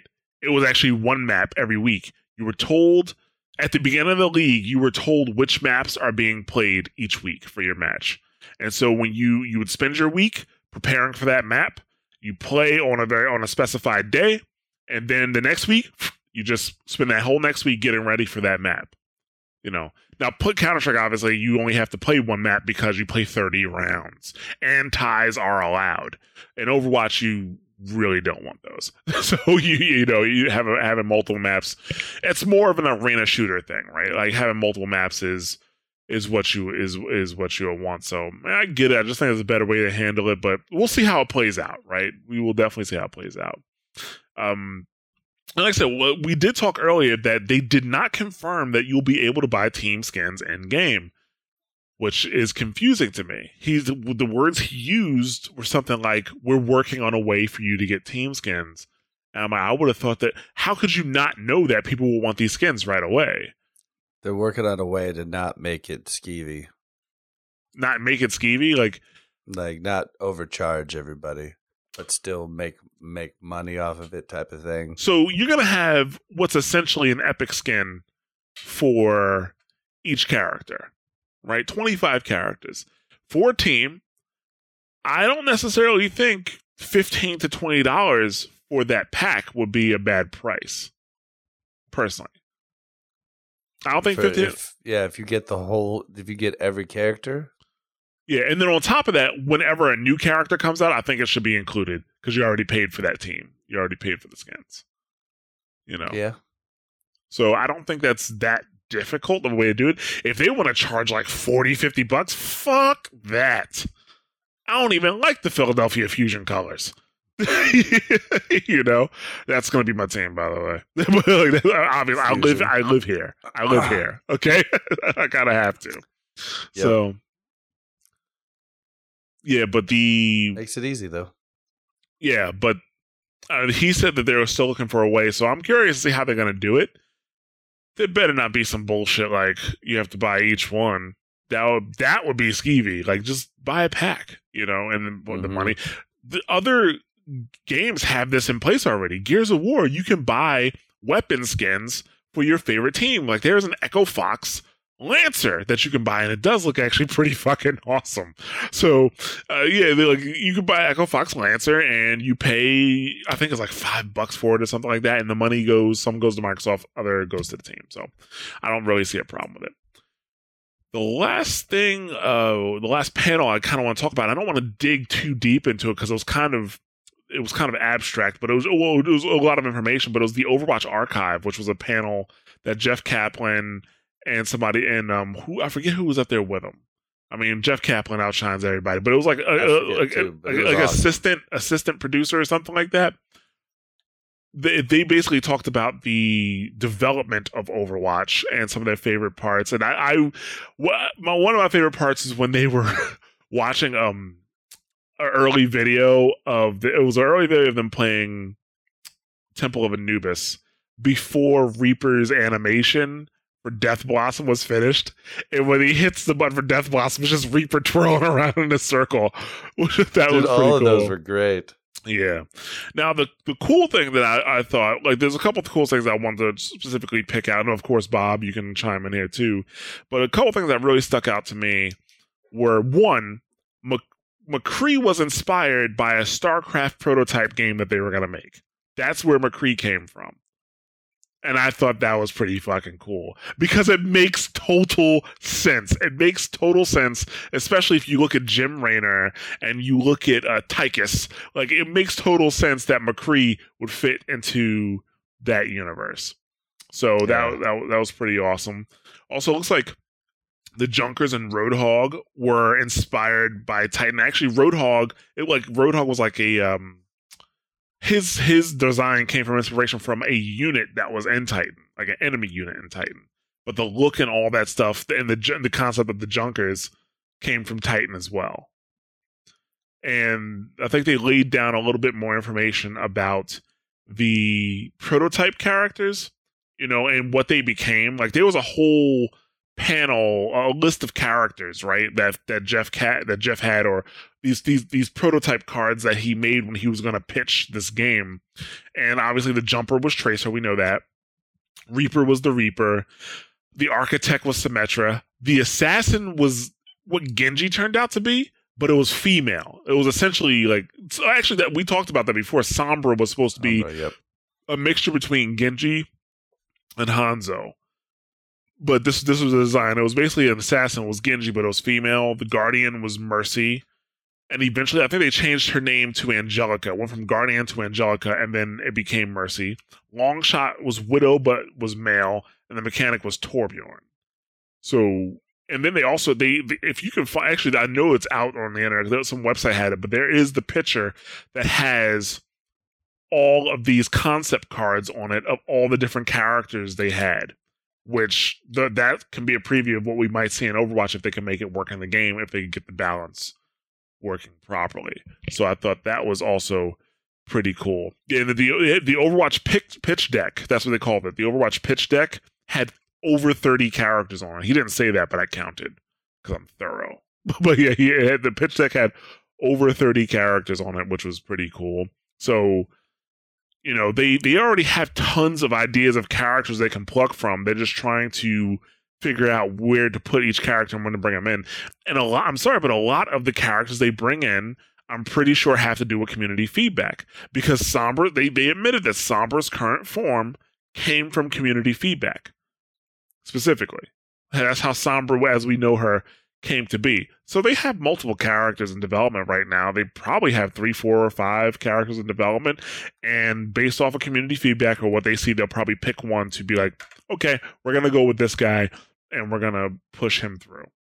I think they've actually said that they usually have four to five characters in the queue they're currently working on. But if you guys haven't checked out the video, it's if you have access to it, definitely watch it. Hopefully, it's a video they'll actually re- release on the Play Overwatch channel later after the virtual ticket's over because it's really neat.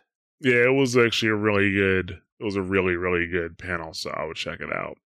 Yeah, and all the different like early game stuff that they show, like that. Watching that is really neat, and you can't really describe it. You want to just watch it because they so much goes into a game, and you just have to see those artists looking at that, and it's the same game, but it's just been refined and finished, and it's amazing to see it in that rudimentary form. They had a game mode that I was jealous that they never figured out how to actually make it work, which was the game mode that had a moving capture point. Like you got on Mhm. the capture point and it starts to move in a direction. I'm like, want? Definitely want. you know, they they would have to widen up the maps a bit for sure. But I think that would be a really, really awesome uh, you know, that'd be a It's- really awesome game mode. I mean, technically speaking, that could be revert that could be that fighting payload game type that I was talking Just about earlier. That. Yep, Yeah. I was just gonna say that. It could be that. Like you don't have to have like I guess technically speaking, because Tug of war. yeah, like basically you don't have to have a huge pay like, a huge capture point where everybody gets into it and then stays on it to make it move. You could be it could be a payload that you capture it and then it starts moving forward. And then the enemy team stops it and captures it and it moves in that direction. So there you go. I just fixed your problem. Jeff, you can take care of that. I'll talk to you later. So The only thing is, is in that type of map, you have to have it has to be a some uh, uh symmetric map. yes, it does have to be a symmetric map. I'm pretty sure that's not something that they have to worry about too much. Th- other than that, the things I was disappointed that I didn't hear anything about, nobody really asked questions about. Actually, no, somebody did ask questions about events, and they said they're not talking about events right now. They shut that down. But they did not address events and the fact that the events, like the reoccurring events they've had so far, just haven't had the draw that they used to. They didn't Mhm. address that. And I think me and Bob talked about it before. Or maybe we, we even told yeah, we did actually no, I'm sorry, me, Bob, and Timeless talked about. We talked about on last week's show. I think we'd all be good with quarterly events as long as they were different. You know, as long, as long as it was worth it. They don't ha need to have these bi monthly events. And the reason they have bi monthly events is because they're trying to draw people into play the game. And that worked the first time around, but the second time around, not so much, especially not in Q3 Yep. people jump ship for Destiny. Wolfenstein came out. Assassin's Creed came out. A lot of games came out in 2017 that are amazing. So it was gonna be it was gonna be tough to pull people back in the first place, and these events just didn't cut it. So they didn't address events and what they're gonna be doing in the future to to make that change. They also did not address the SR system, which I'm sorry, it needs work. It's not perfect. Of course, people at the top of the SR system are saying, "Oh no, SR works perfectly fine. It's great," you know, like, but for the bulk of the community, it's just not working. And actually, you know who had a really good video about it? Skyline. He had a really good video about why the SR system is not built for team play. The SR system is built for solo play. He says when you get into a match, you're not playing against six enemies. You are playing against 11 other people. Six of you just happen to be on the same team Yep. but your goal is to get higher stats than everybody in that map. Like if you if you are running two DPS in a game, you are trying to get more DPS than the other DPS. You know, by any Yep. means necessary. That's your goal. Uh, so he has. I would definitely check out Skyline's channel. I might be able to, if I remember, I'll put into the show notes. He had a really good video about he it. He always, yeah, he always lays those out really, really well. And the problem is, the biggest problems with the SR system is that it just it rem- it remembers. Um, the SR system might be better if it actually started over every season. It might actually work a little bit better because your if you play a ton, your skill changes dramatically from season to season. Right. I, And then you're stuck in elo hell. Yeah. See, I think the one of the problems with the SR system is the fact that it doesn't address what the community actually wanted. The SR, the community wants a ladder because people constantly talk about climbing SR, climbing SR, climbing SR into another tier. But the SR system is not built to be a ladder. The SR system is built to find your skill level and keep you there until you get better and then it'll move you up. But people definitely want a ladder. And I understand that fine, you can like you can have just a streak of good luck and get a couple wins in a row. But that's kind of what people want. Like I think if if you got a set amount of SR for every win and a set of SR for every loss, that would actually uh, uh, make people a lot happier. But that's essentially a ladder, you know. You Yeah, know, nobody wants to play anything they don't know how to play to help the team because they won't play it as well as they'd play something else. And Exactly. that's the biggest problem. So yeah, the So- SR system, something needs to be done to the SR system if they're going to keep it to encourage team play. That's that's it, it just is. If if not, then just give us our give us what you've been asking for forever. Separate SRs for every group. Yep. I talked to on Andreas from uh, from uh, Humdic Lab about this in depth many times throughout the weekend, and if you could just queue, if every queue was solo, and then you you had a different SR, because I told him about your uh, you know wanting it to be like like StarCraft was and then you could play with your friend who you would never get to play with normally. You could play with them. You guys have your own set SR. Like that would be kind of cool. And then you'd never worry about messing up your SR by grouping with anybody else. Yeah, you would have to like play together to make it worth worthwhile, but cool. So be it. exactly. Yeah. So they they need I, they really need to do something with it, but they haven't addressed it. So we'll see.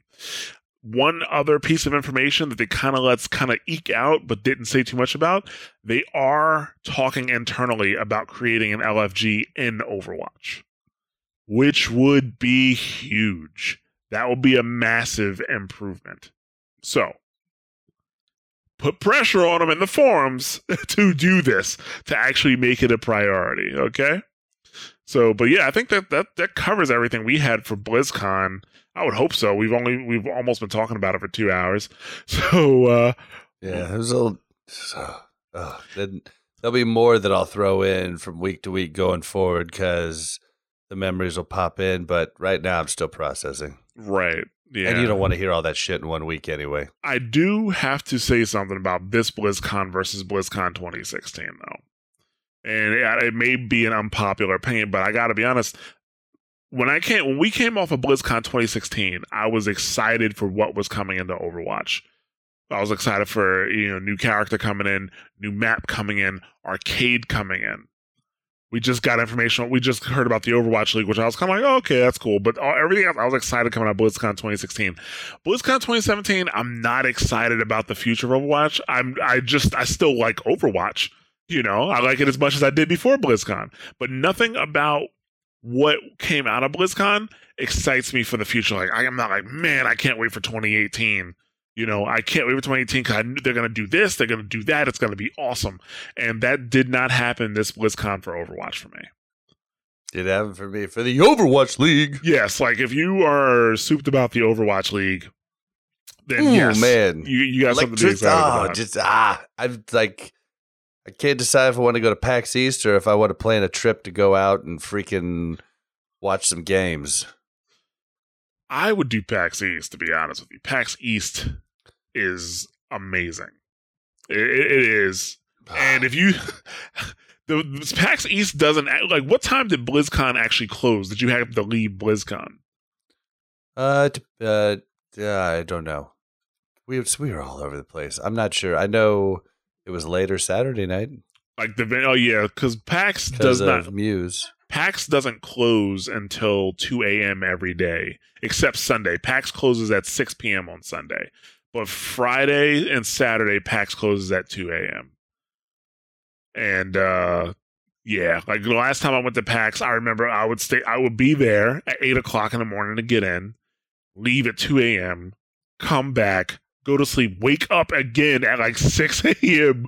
or 7 a.m. so I can get ready to go back. Like, Well, I was thinking about the PAX thing to meet all of you guys, you uh, and Andreas and stuff, but then you're not going, so it's not as much of a draw. And seeing the Overwatch League and its interim season sounded kind of good. Plus, I met some friends out there. Like, yeah, PAX is definitely awesome. I mean, yeah, you there's a PAX in San Antonio that's pretty awesome too. If you just want to check out PAX. yeah, but it's it's real soon, and I don't have the funds for that after BlizzCon. Mm, no, yeah, that's true. Yeah, it's like in January ish. So, Yeah, wow, I spent a lot of money, dude.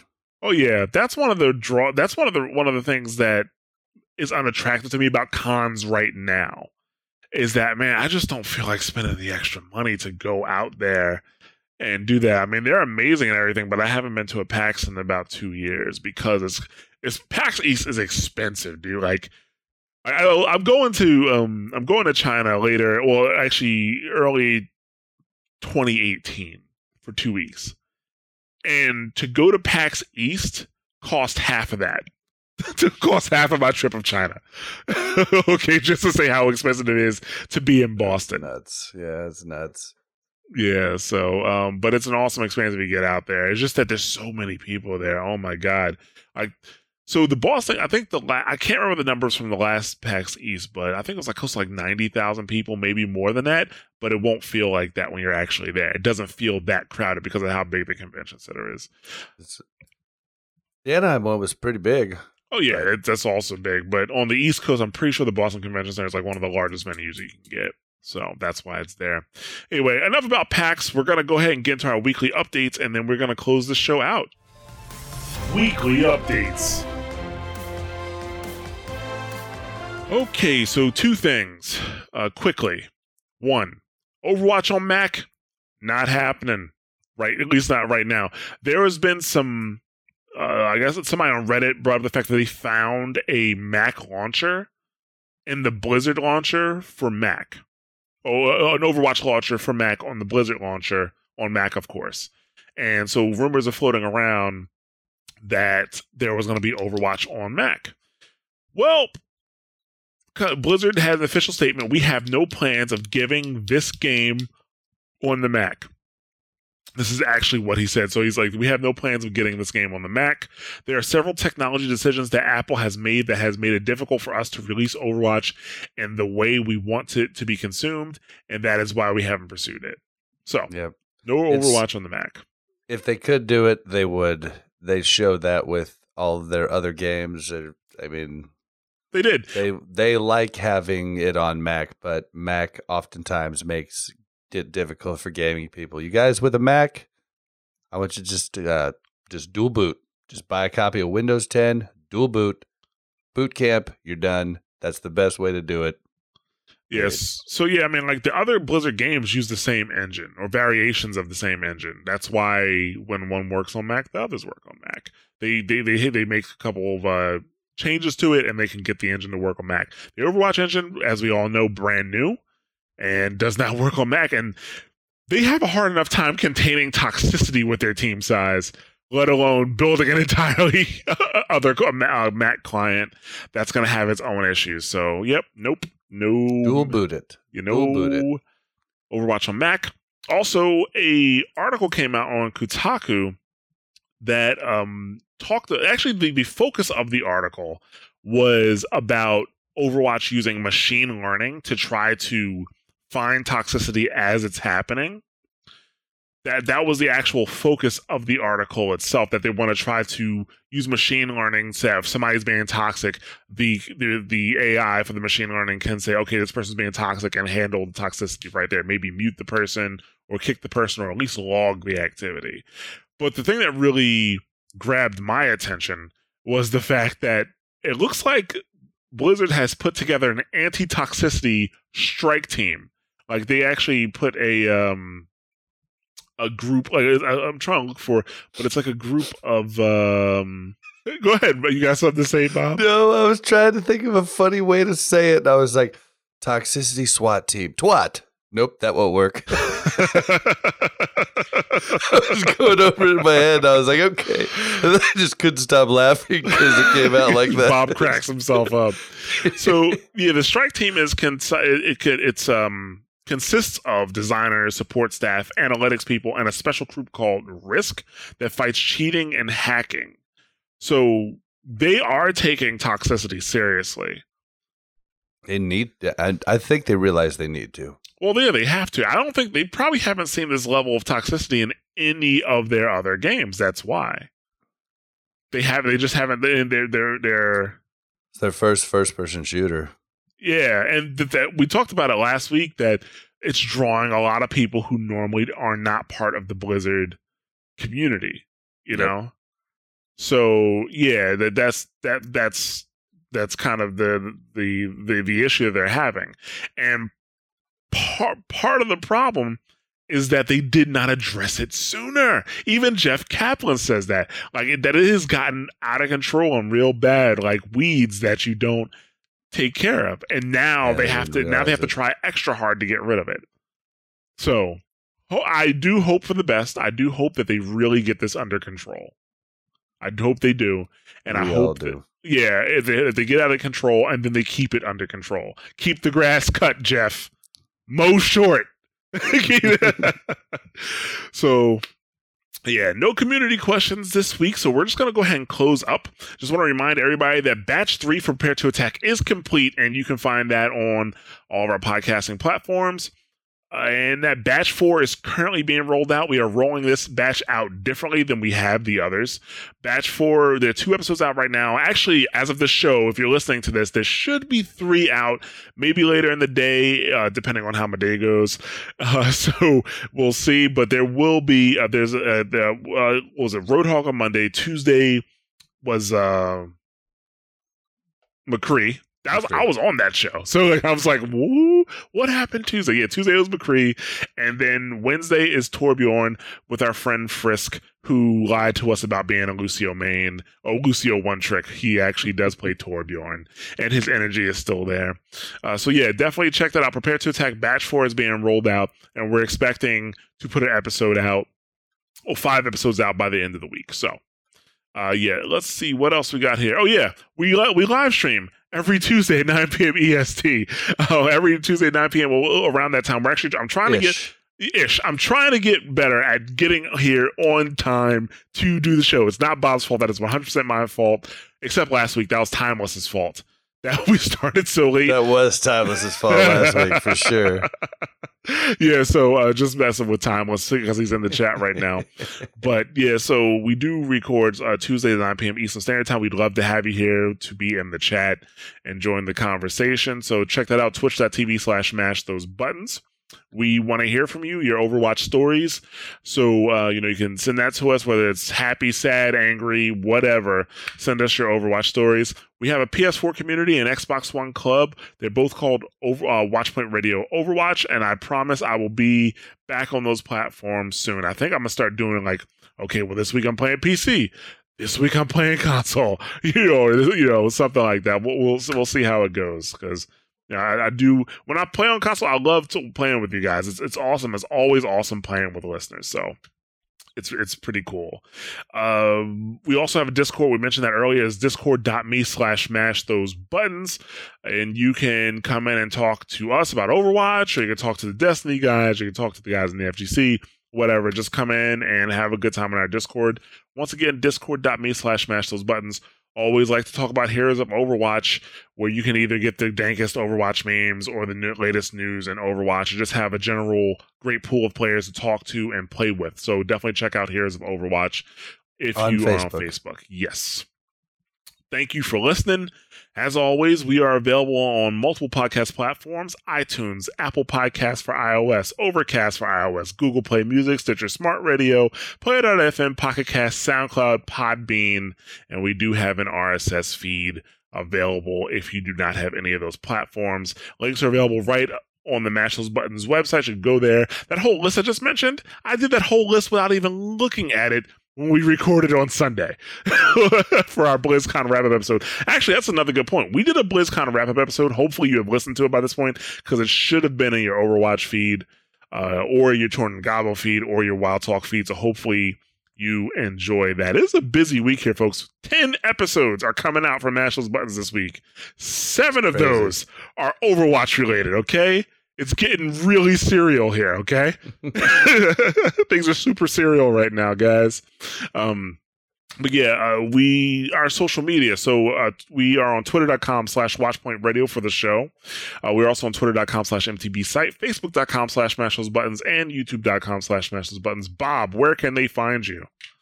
You can find me on Twitter at blazin underscore Bob. That's B L A Z Z I N underscore B O B. You can find me on Twitch at blazin Bob.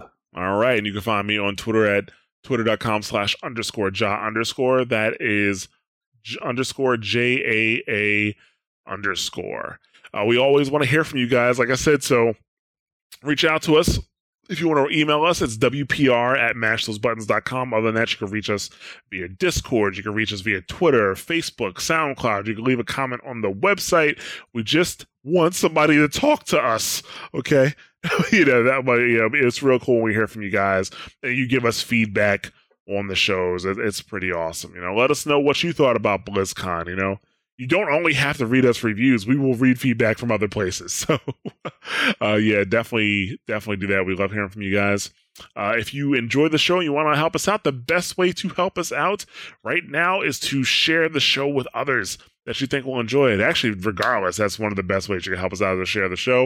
Uh, another great way, if you really like us and you really want to help us out, a great way to help us out is to give us reviews on your plat- podcast platform of choice uh, and a review or a rating and a review. Some of you guys just like to put ratings in, which is fine.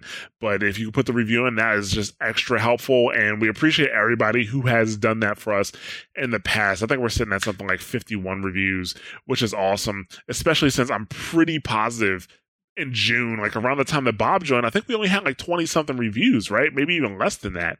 I think we had less than that.